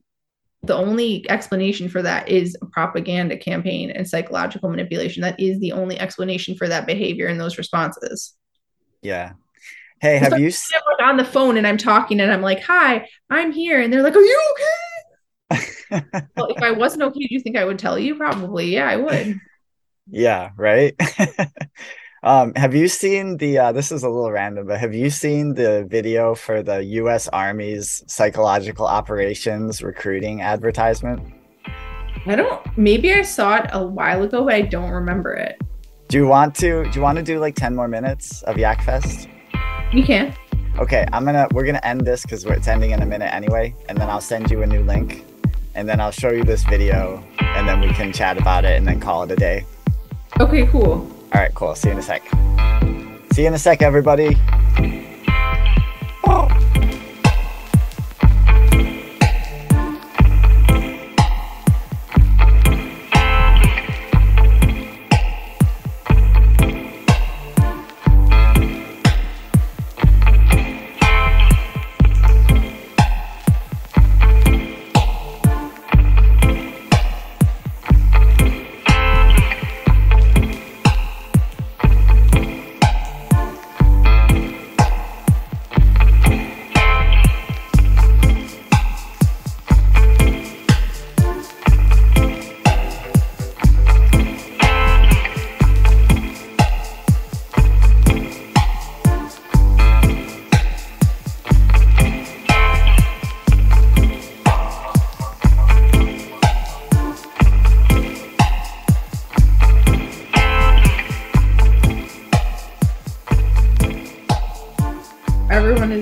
underestimating it, like how much the mainstream media is infiltrated, like how people who think that they're journalists are just getting given memos on the official narrative to tell to people, right? And then they think they're journalists because they're like digging around, but they're not really. Right. Like even I mean, yeah, there are investigative journalists like Seymour Hersh, which we, we can talk about in next time we meet up, but Yeah. um it's just it's just yeah i mean like i think we way, we way underestimate it because there are so many ways that we moving image media is all around us there's screens at the gas station that say like i remember gassing up in you know our old the old you know college town that we lived in and um there were like screens on the gas station and then it was like public service announcements to get your vaccine while I'm trying to just get gas at the gas station. And Yeah. There's like so many billboards now that are the animated billboards that are not that they're like they're they're they're not just a stationary billboard. Um, and then there's our smartphones and there's computers and there's screens everywhere you go and airports, you know, always blasting CNN or whatever. Yeah. And That's the only place you can even watch CNN anymore is at airports. It's like the only reason why CNN still exists as a network is Yeah. because of airports. and like in, in, in gyms and so it's like it's everywhere it's not like i always think about this like what it was like when it was like the radio era like the fireside chats of like fdr that was like all they got Yeah. was like fireside chat like they that, and I will so I'll the- say this in a way that is like a major weakness. Like it is kind of nice to like think back on that time of like quote simpler times, but it was much easier for the federal government to run successful like, false flags. Yeah, I agree. So totally. So then, so then that's one thing is that you don't have this multiplicity of things. But then at the same time, I feel like because big tech is infiltrated by these three letter organizations, Right. it's actually worse now because it's not a bunch of independent, like whatever, like the early founders of the internet, you know, it's a bicycle for your mind and all this stuff. It, it, it Which of course it was a DARPA program. I mean, internet, the internet was a DARPA program. Yeah. Yeah. But like even but like even like other just like early founders that weren't the DARPA Right. people that like were are just like Robert Anton Wilson thinking about it as like this place where you could have, you know, um temporary autonomous zones in virtual land. The people who are the, you know, the futurist utopians and the internet virtual utopians, you know, but unfortunately the like the main ways that people are getting information is social media who would have thought that like in the 80s or the 90s right because it didn't exist Yeah. And then social media is infiltrated i mean first off the people that own it and then you know the engineers and then it's infiltrated by the three letter organizations. And then so we actually it's it's worse than i think even the fireside chats because because you have the dominant narrative but it's coming at you from so many different directions now Right. and you can Right. be like you only you listen to the fireside chat for like 20 minutes or something or maybe it was an hour i don't know how long it was half an hour an hour or you read a newspaper and you've got one newspaper right and yes Right. that's very limited but then nowadays you can read articles you could read articles 24 7 right or you could like And- listen to content 24 7 or watch the the uh news 24 7 before there were like three stations on the tv and then and that's what I mean too about the sophistication of the there's the narrative, but then there's the counter narratives too. And I think that that I'm I'm waking up more and more to seeing how that is actually kind of all part of the same agenda. You have like, and I, but we're gonna end this Yak Fest, but I'm gonna show you a video of Elon Musk juxtaposed with Klaus Schwab to show to demonstrate exactly what that guy's all about. Because what a brilliant example of a counter narrative operation with him. I mean, he is the face of the Department of Defense. He's the CEO of Neuralink. He's putting the spy satellites in space. He wants to create one app to rule them all, and yet he's positioned himself because he is he's he is like brilliant in certain kind of ways, and his a bit his intuition for marketing is um, pretty impressive. And so he's positioned himself by as you say restoring a few accounts some of which are quite subversive. And it's like hey we'll take our victories where we can get them i'm happy that a lot of these accounts have been restored. I think it's positive but he's fucking with their reach behind Yeah. the scenes. You know what i mean? So it's just that the the operation has just kind of gone underground in a certain kind of way with elon being like the face of it like oh we've restored free speech but all of the shadow banning and it's all just become a little more subtle and um, certainly not any better than it was before. Do you want me to go ahead and, and play that video right now for you? Yeah, and th- th- then we'll just end. Yeah, and then we'll we'll recap really quick about it and then end. And then uh, just before I do that too, the one last thing I wanted to say about the Psywar video is this was an official U.S. Army recruiting video, and it kind of shows that like the mask is off in many ways. Like that Yeah. was literally intentionally demonic and like emperor e like star wars emperor e with like the bald guy with the the- you know the the puller of the strings and the masks in the woods and like the we are everywhere and all the world's a stage. It's like they're not even masking it anymore. You know when i was growing up i remember the marine commercials on saturday morning cartoons. It was like the few the proud the marines and it was like a picture of like a young strapping man with a sword and he was like fighting a dragon and it was like and then he was like i'm a marine. It's like there was a sense of like her- heroism in it they've Yeah. seemingly abandoned that and gone instead with like really leaning into like deceptive manipulation psychological war dirty war shit like again what bill cooper talks about in behold a pale horse that the world the Yeah. wars of the future will be silent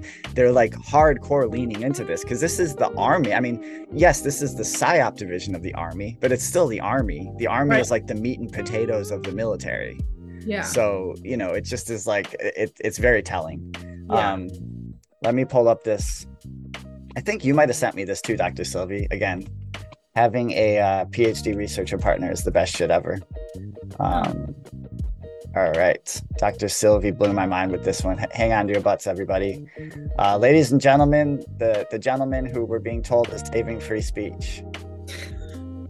Nobody will be safe if not everybody is vaccinated. Are you vaccinated? If I Yes. may ask? Yeah, yeah. Yeah, I mean, I'm very, very pro vaccination. I Yeah. believe uh, it's, the science is unequivocal. Can you imagine that in 10 years, when we are sitting here, we have an implant in our uh, brains? and um, I can immediately feel, because you all will have implants, just think of sensors planted into our brains. Basically, i- implanted in your skull. So, uh, but it would be su- uh, flush with your skull. So you basically uh, take out a chunk of skull, replace, put the Neuralink device in there. take out a chunk of skull You you put the the electrode. You'd insert the electrode threads very carefully into the, the brain. It doesn't change what you are doing. It changes you if you take a genetic editing. It's a fusion of the physical, the digital, and the biological world. That's really the essence of the fourth industrial revolution. A merger with biological intelligence and machine intelligence. An effort for man to merge with machine in a healthy way. Yes. To beat machines, you basically have to merge with machines. Most likely, yes. As work is changing, is a universal basic income um, really a, a, a solution to, the, to this problem? I I think ultimately we will have to have some kind of universal basic income. And I think some kind of a universal basic income is going to be necessary. Decarbonization of the economy. Where are they traveling? How are they traveling? What are they eating?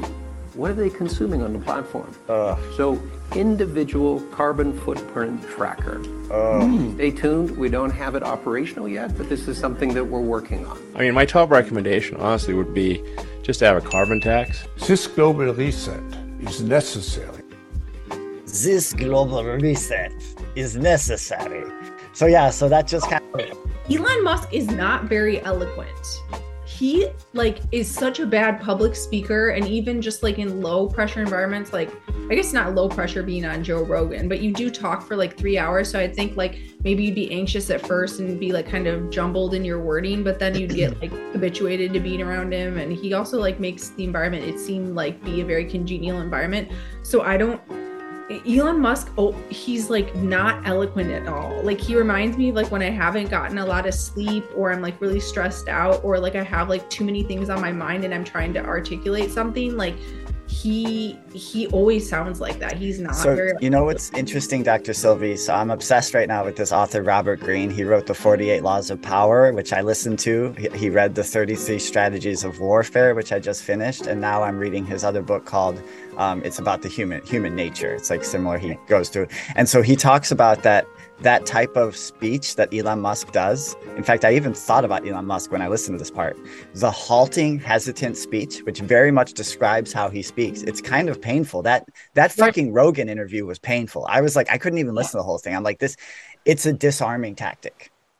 It's actually a disarming tactic. So maybe he does it intentionally, maybe not. But the end result is that he's a perfect figurehead for his role as like really the Trojan horse of the subdermal surveillance.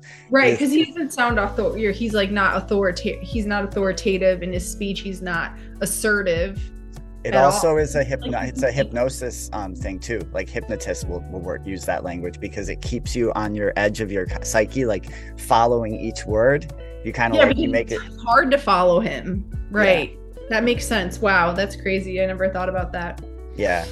I I really can't po- I can't overstate how nefarious Elon Musk is, and I feel like it's just I'm just beating the drum right now on this guy, like because it's just so ironic that the same pa- patriot community that is so like woken up to the World Economic Forum and the Great Reset is often they're largely seduced by the Elon Musk mythos, and it's like that's why that video is so valuable because it really Right. weds the two. Uh, and also like the patriot community is not really into um electric vehicles and he is the ceo of tesla. So it Right? doesn't make any sense. And also like also the patriot community is really uh very critical of transhumanism and biometric in surveillance and the proliferation of surveillance tracking. So that doesn't make any sense either since that's literally what neuralink is. And he's been talking about neuralink for the past like 10 years and he's been like hyping it up for a long time. Um and he's like it's like it's like Fauci. Fauci was experimenting on the like, or he he didn't experiment. He okayed the NIH to experiment and like do those really sadistic dog experiment. And like Elon Musk is doing that with mon- I believe it's monkeys. Yep, I talked Sure. about that with Mariam Hanane, like just the Okay. scale of the animal suffering involved in not just vaccine safety research, but also the Neuralink project. And there's just like thousands and thousands of monkeys tortured and dying horrible deaths because they're pushing this, they are rushing this shit through.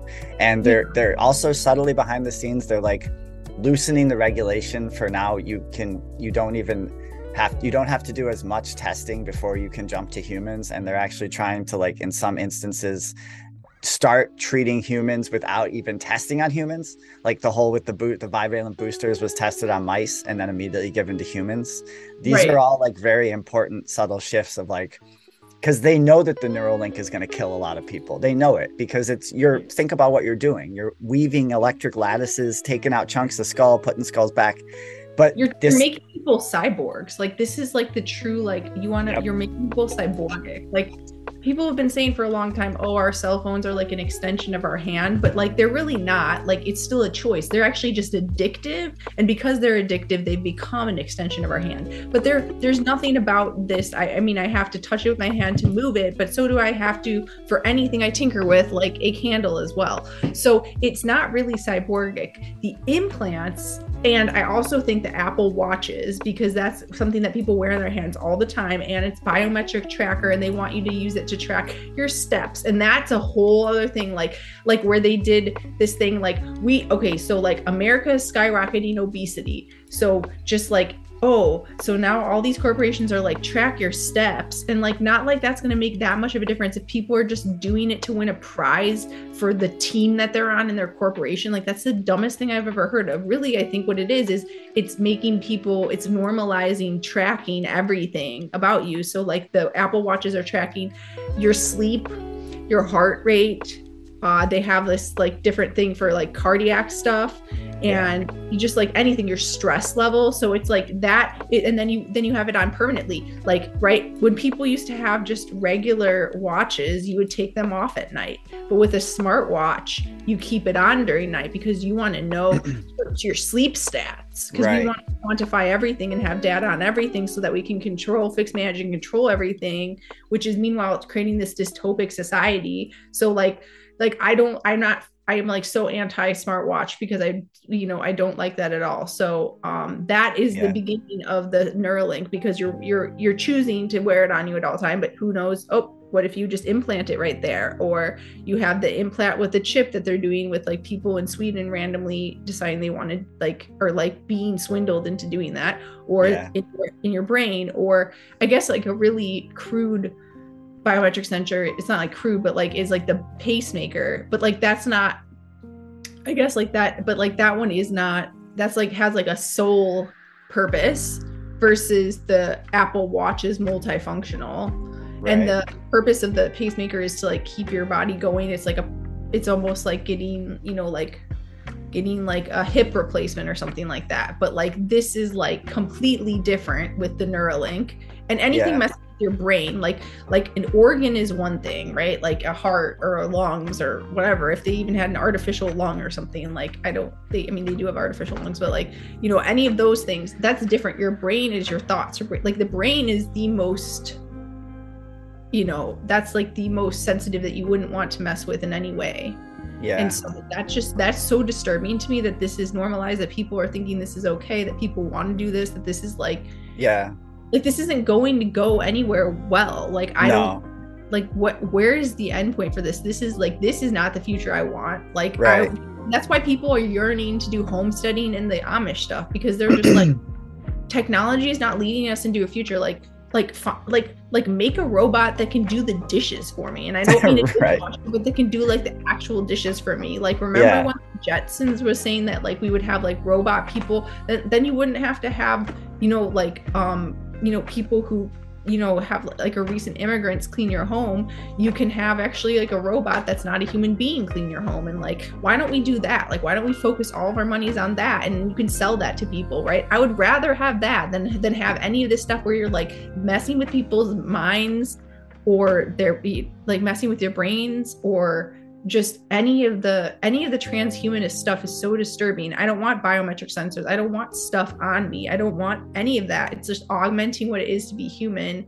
and it's making us cyborgic creatures. Like yeah we don't want our lives to be sci-fi. I don't want it. And so that's no. why there's that yearning for like the amish thing like the, the you know the we don't need technology to live good lives. Like the roman empire um i mean it fell but the roman empire like it was super successful and all they had was like written record right like yep. that's all they had and they yep. managed whole society and people lived and they had full lives right so we don't yeah. need this technology to live full good lives like people no. just live longer now but sometimes like a longer life doesn't even mean like a better quality life right and so it's just like people live longer now and there's like we have a lot of modern comforts that we become acclimated to but like it's not like you can't have a like these amish people have awesome lives and they don't have a ton of technology so i don't like this whole technology is driving what it means to be for prog whatever progress with the capital p is, ha- right. is technology which we just give a couple people elite elites you know the ability to make the decisions about where we're going as a culture and as a society i hate that and like yeah. actually globalization makes it worse because everyone's in lockstep with the development of these things and then you test and the test bed is the underdeveloped nations. That's how the globalization works right? The test beds are the underdeveloped nations or a lower class uh like lower socioeconomic class area like east palestine then we're going to roll out the biometrics tracking there. You're not going to roll it out in the upper middle class area where people would get upset about it. Yeah it's, anyway, sorry, that was like major rant. But... No, that was great. The people need their Sylvie rants. I uh, we got to bring this Yak Fest to a close. I wanted to end on something kind of like a little bit more light and positive. Um, okay, but good. did you did you still want to watch the White Noise trailer, or do you want to skip the White Noise trailer? I think Just we can the...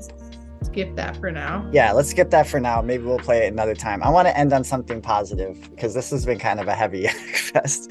So. um we weren't going to talk about this and stuff like that. And I, I've talked about in previous podcasts. I've had, I've just been dealing with a lot of grief, a lot of death in my life and stuff like that, and thinking about mortality and all that kind of stuff. And in a way, it's, it is kind of like liberating because you think you, you find yourself thinking about like the importance of really like appreciating each moment and being fully present in each moment.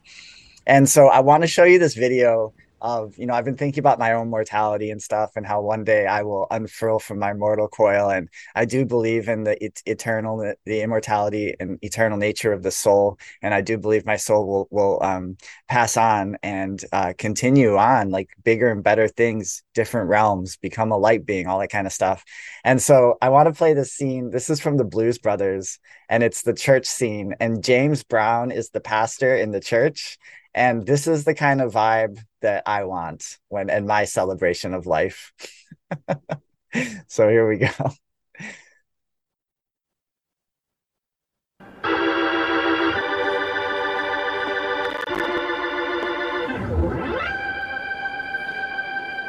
I have not seen this, by the way.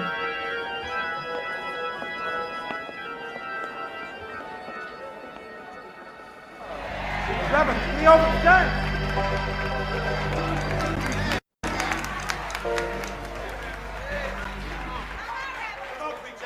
And now, people, and, and now, people, when I woke up this morning, I heard a disturbing sound.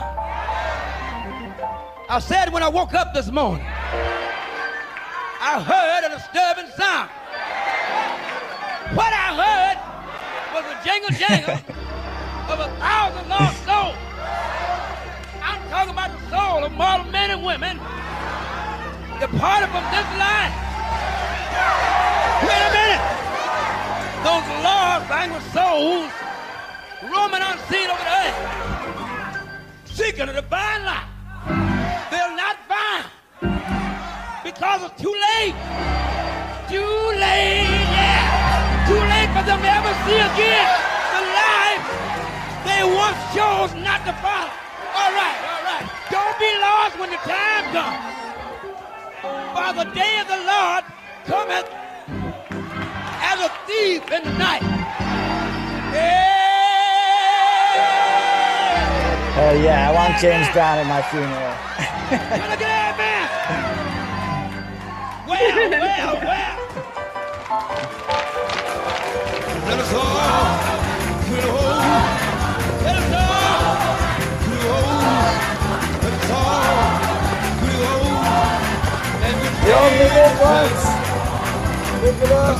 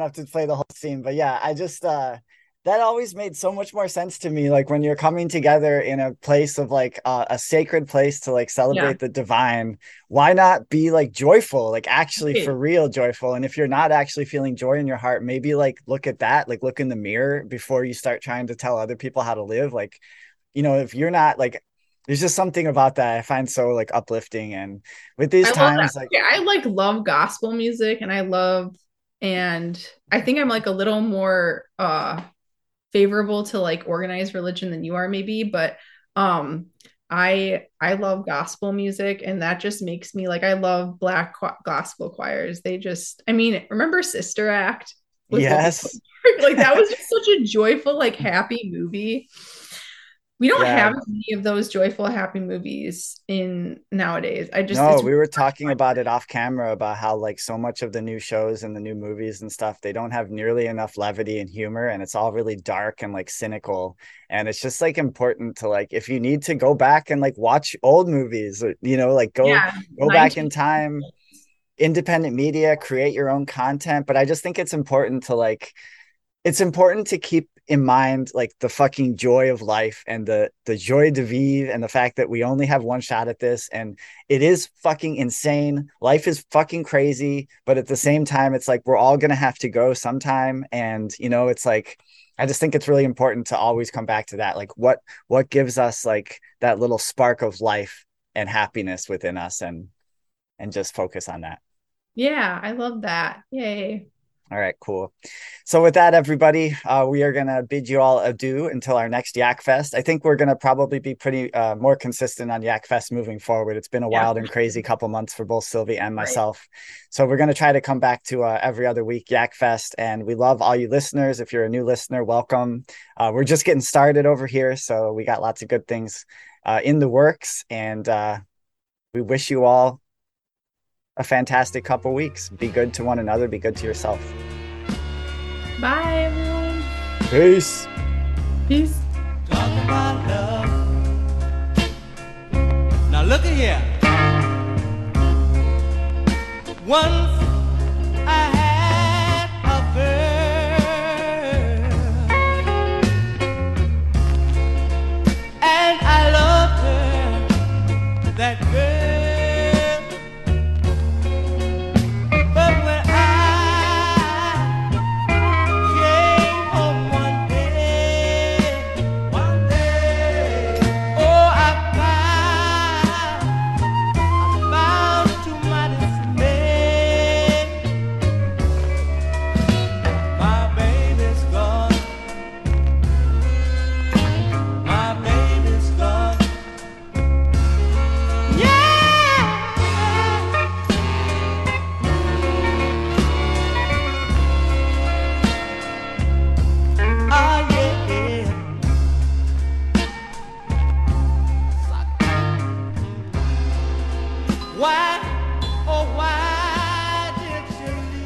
friends, beloved listeners, we've cleaved, we've heaved, we've larked, we've barked, we've inched, we've pinched, we've grumped, and we've lumped, and we found our way to the end of the episode. It's my final, my final sec- uh, segment before departing for Guatemala City, and so for the outro reading today, I want to read this article. Uh, I found it on TheWire.in. Rene Otto Castillo, the Guatemalan poet who took on the CIA. A popular anti war chant that often greeted President Lyndon Johnson in many U.S. cities at the peak of the Vietnam War was, Hey, hey, LBJ, how many kids did you kill today? To which Lyndon Baines Johnson said, I killed as many as needed to be killed. Because LBJ was a total asshole. But that's my editorial. Continuing with, with the article. He, he was, though. I'm reading um, these books I'm reading about human nature. They, they talk a lot about Lyndon Baines Johnson and how like strategic he was in his quest for power. So when Allen Dulles came up to him, was like, "Hey, uh, I bet you'd like to be president, huh?" He's like, "I've always wanted to be president." It's like, "Yeah, that other, that little Kennedy's in the way, isn't he?" He's like, "Yeah, do what you need to do, kid." um, all right. The Johnson administration had lost count by then, of course, but the dead were mounting in another theater of war as well Central America, more specifically Guatemala. Though, being non American dead, these remained largely off limits for the liberal American imagination. Successive U.S. presidents had Guatemalan blood on their hands, Democrats no less than GOP warriors, John Kennedy as much as Ronald Reagan. The Johnson era CIA had the back of the brutal Julio Montenegro regime that presided over the murder of countless Guatemalans, including a poet who was not 31 who was not yet 31. Otto Rene Castillo had some months previously abandoned his original role of chief propaganda and education of the Guatemalan FAR, rebel armed forces, and had plunged into guerrilla war himself, operating in the Sierra de las Minas mountains.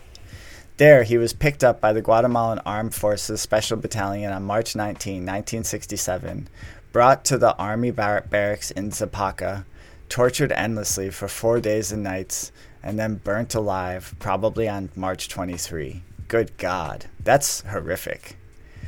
In British India, Bhagat Singh and his comrades, Rajguru and Sukhdev, had been hanged on the same day 36 years ago.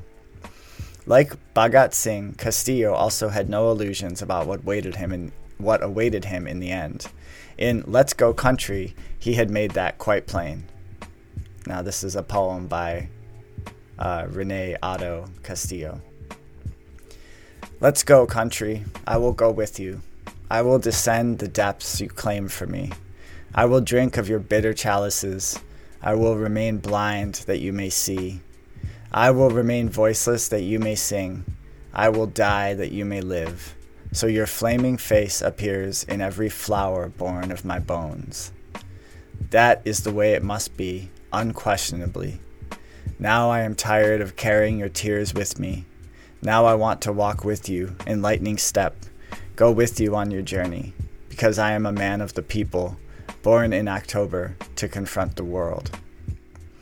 The poet, of course, knew that he had to make his voice heard as long as he lived. So that the path doesn't cry for me, so I don't bleed through the words, I sing. For your face, for your face, the soul's frontier born in my hands, I sing. To say you have grown transparent in the bitter bones of my voice, I sing. Born to middle class parents in April of 1936, Castillo had been politically awakened early on. His adolescent years coincided with Guatemala's brief democratic interregnum, uh, 1944 to 1954, the 10 years of spring, in a country which was laid waste by repression, terror, and grinding poverty for most of its colonized and even post colonial existence. The change was brought about by the liberal upsurge that unseated the Director General Jorge Ubico in June of 1944. A military junta led by Juan Federico Ponce Vaides took the dictator's place briefly, but when it sought to broadly continue the same oppressive regime, it was swiftly swept away by an uprising led by another army officer, Jacobo Arbenz, on October 20th, 1944. Guatemala then had its first open democratic elections where a liberal university professor, Juan Arevalo, was elected president. A period of limited but positive reforms, mainly in the areas of political freedom and the spread of literacy, followed. There was also some land reform as well. Oh, I guess they're going to get to the land reform because that's what got the attention of the CIA, which was really just acting on behalf of its homies, the United Fruit Company. Just basically the military, the unaccounted military arm of the major corporations of the US, just like it is today. So, while at school, Castillo was elected president of the Students' Union and he joined the Workers' Party of Guatemala at age 17. In 1954, however, the Guatemalan Spring was abruptly ended as an army junta led by Carlos Armas, mentored, trained, and financed by the CIA, overthrew the democratically elected Arbenz government. Arbenz had incurred the wrath of the U.S. administration by the wide ranging agrarian reforms it had instituted. That's what I'm talking about. In the process, seriously antagonizing the powerful U.S. multinational United Fruit Company, whose stranglehold over the Guatemalan economy was the stuff of legend. President Eisenhower, boo, was convinced that the tiny Central American country, about one hundredth the size of the USA, was marching decisively towards communism. God, Eisenhower was such a turd. I can't stand people that friggin' romanticize that guy. Like, and now I have to warn the American people, the military industrial complex that I have spent the last eight years building with complete abandon, libidinous conviction, is now poised to take over the direction of the country. And so that people don't blame it on me and my little pinhead, my pinhead, I'm gonna give this fucking lecture on my way out the door when I no longer have any power. It's like, thanks, fucking President Eisenhower. All right, continuing with the article here. The CIA's was a no holds barred campaign. Unmarked airplanes kept bombing the country's capital off and on, and a mercenary force, armed to the teeth with sophisticated weapons, kept assaulting the small standing army, even as fake Guatemalan radio stations, all based out of the US, blared student and false anti Arbenz propaganda 24 7, demoralizing the citizens progressively. But when they made the Second Amendment, they were talking about muskets. And now there's assault rifles, and that's why we need to ban the assault rifles. Because when there's coup d'etats, then the rebels get sophisticated weaponry, and we fucking wear pussy hats and march around. And that's gonna work out really well for us. All right, continuing here. Economic sanctions added to the country's woes, and finally, in June of 1954, Arbenz decided that it was not worth Guatemala's while resisting. Uh, uh, I don't know. That sentence was fucked up, guys. Sorry, I don't know what to tell you. Um, that it was not worth sacrificing Guatemala, I guess, uh, in order to resist the giant of the north. To avoid a bloodbath, he resigned, and the American puppet Armas was installed in his place. Amid wild celebrations in Washington, uh, D.C., CIA Director Allen Dulles, who boo, said the coup was a victory of democracy over communism. Guatemala's long dark night had returned. The reign of terror that followed forced many political dissidents out of Guatemala. Castilla, Castillo, all of 18 years old, sought refuge in neighboring El Salvador, where he had a very hard time earning a living, variously as a laborer, a salesman, and a clerk. He also joined a law program at the University of San Salvador, where he soon made his mark as a poet, organizing a vibrant literary circle around which many gifted left leaning students rallied. He made friends with many prominent student activists and intellectuals, including the young poet Roque Dalton, joined and alongside the young poet Roque Dalton joined the El Salvador Communist Party. Sorry, this is written pretty shittily and so I have to like edit it in real time as I'm talking. So we do it live, only it's not live because I'm going to record it and mildly edit it. You know, you know what I'm saying.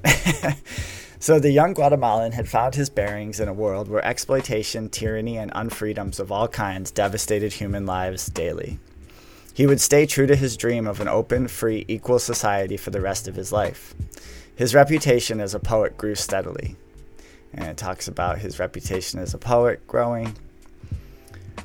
He was an outstanding student and won a university scholarship in 1959, which secured him entry to the Le- Leipzig University in what was then the German Democratic Republic.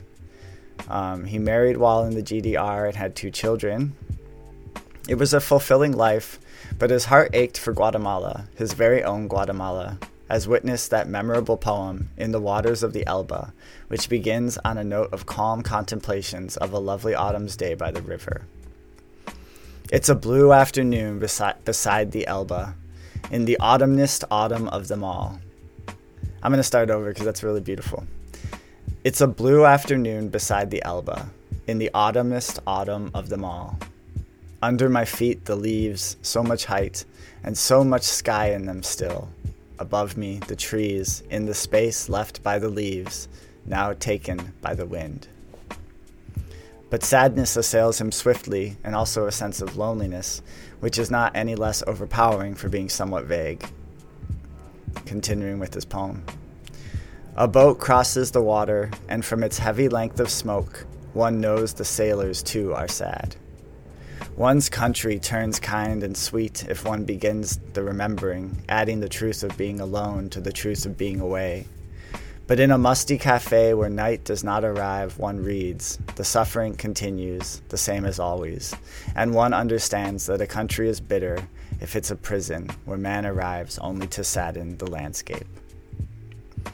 It's autumn's afternoon beside the Elba, and at the edge of the day begins the night. One understands then that all who walk carry the end of their journey on their brow.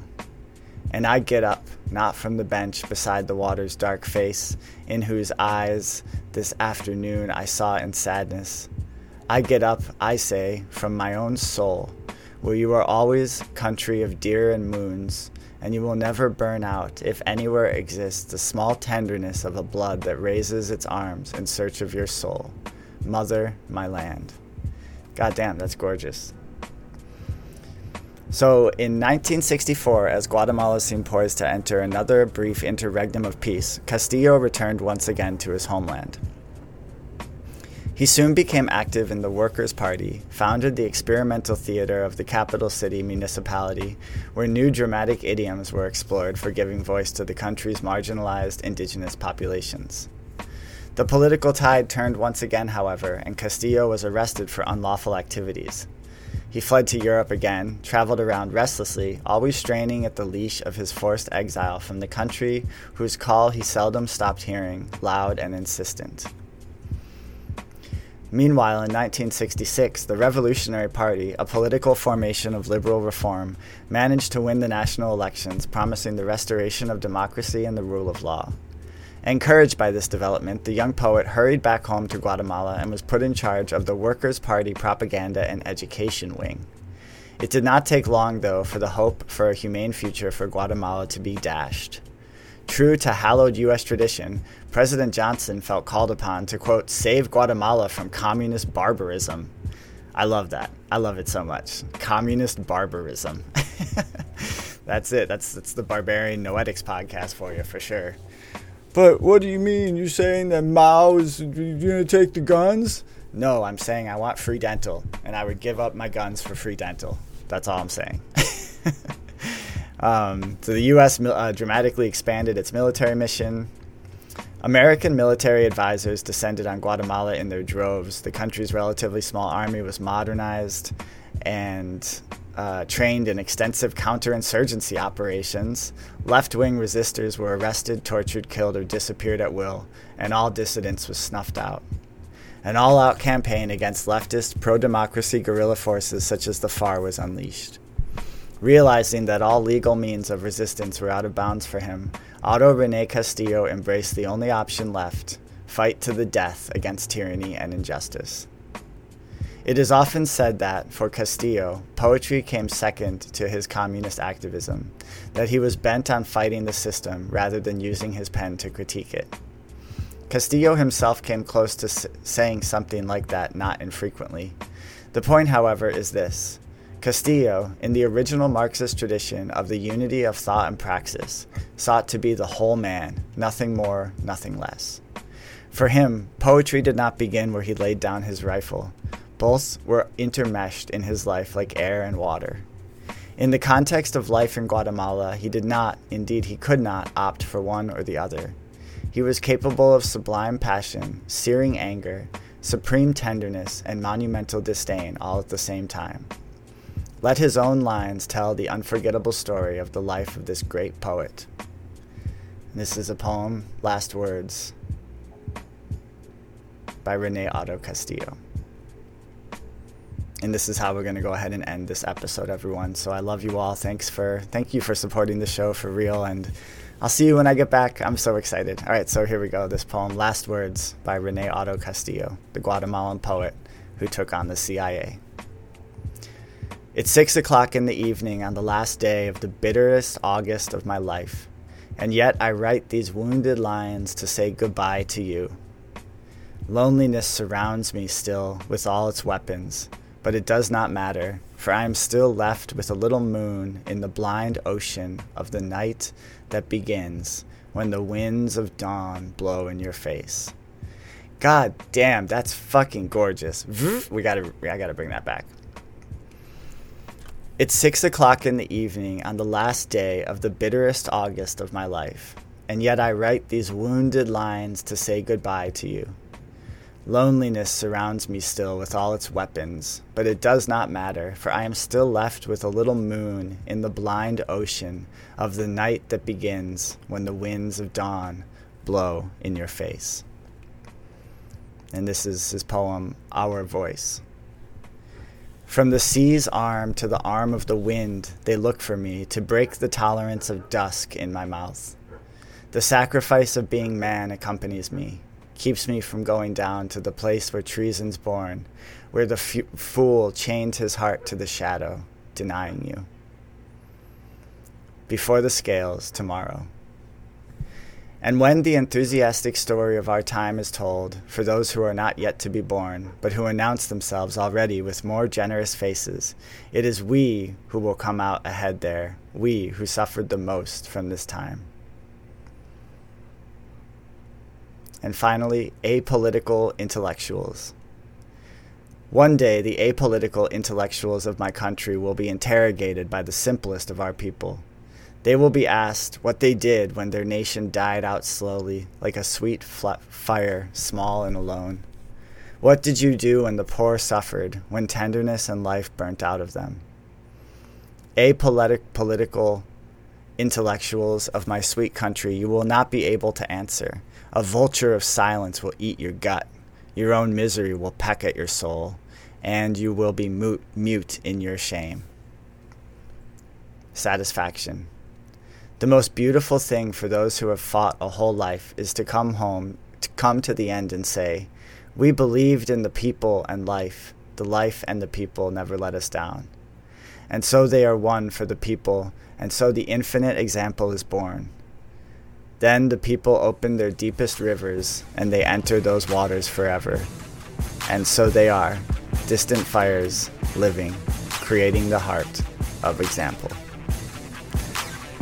All right, everyone. I'll see you guys in a couple weeks. Take really good care of yourselves. Take care of each other. Be good to one another. Be compassionate and kind to yourself. Treat yourself like you would your best friend. And uh, I'll talk to you soon. All right. Much love. Peace.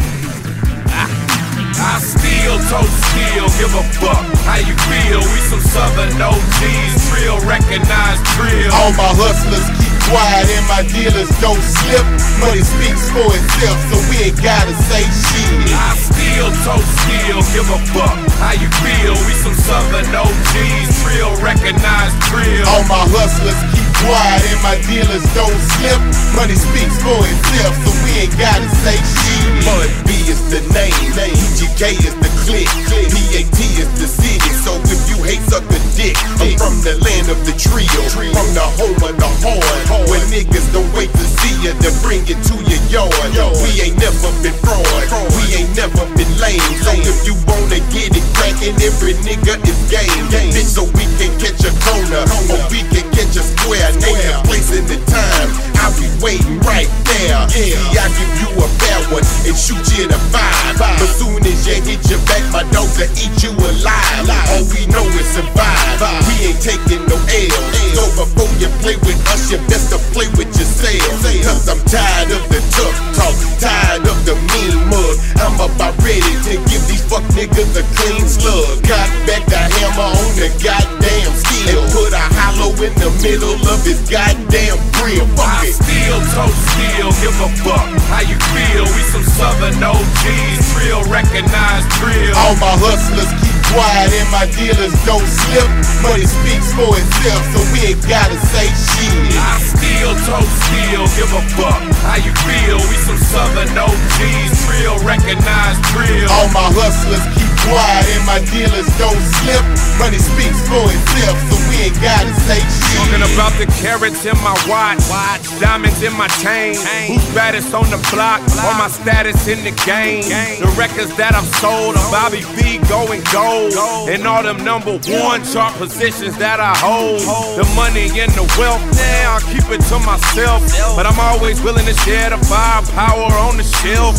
I'm shining star spangling, ding a ling dangling. Looted a sheet, smusher, broke the record of Wilt Chamberlain. I'm College Park Rangering, Houston Tex Mandarin. So get down or lay down and see these middle bangerins. I'm banging in the east, west, south, all over the map. Boy, I do it for myself, my daughter, and all these trap boys, black boys, candy and paint, paper we stack, boy. But send me automatic, so make the click get back, boy.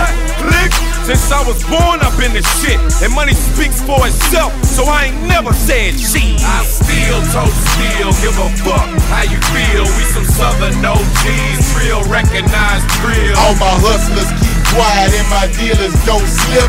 Money speaks for itself, so we ain't gotta say shit. I still toast steel, give a fuck how you feel. We some southern OGs, real recognized drill. All my hustlers keep quiet and my dealers don't slip. Money speaks for itself, so we ain't gotta say shit. Niggas best to start running, hiding, dodging, and ducking, cause them trio niggas coming. Riding, cocking, and bucking, bitch, you fucking with a monster. A beast like no other. The hardest nigga living since my motherfucking brother. So duck and cover, duck and roll, hit the deck. We coming for money and your motherfucking respect. And we ain't taking no checks, money orders or visas. Your life is on the line, so don't motherfucking tease us. You don't need Jesus to hold you and help you. Cause when you fucking with me, bitch, you gon' see helter skelter. That he gon' melt ya, the steel gon' gut ya. Leave your lame ass leaking on linoleum, fuck ya. Bitch, I stopped giving a damn when pimp went to the bin. So now everyone's associates and nobody's friends. Just make sure to get my ends and nobody gets hurt. Before I put somebody's children under motherfucking dirt. Fuck it. Steel toe steel, give a fuck how you feel. We some southern OGs, real recognized real. All my hustlers keep quiet and my dealers don't slip. Money speaks for itself, so we ain't gotta say shit. I steal, toe steal, give a fuck how you feel. We some southern OGs, real recognized real. All my hustlers keep quiet and my dealers don't slip. Money speaks for itself, so we ain't gotta say shit.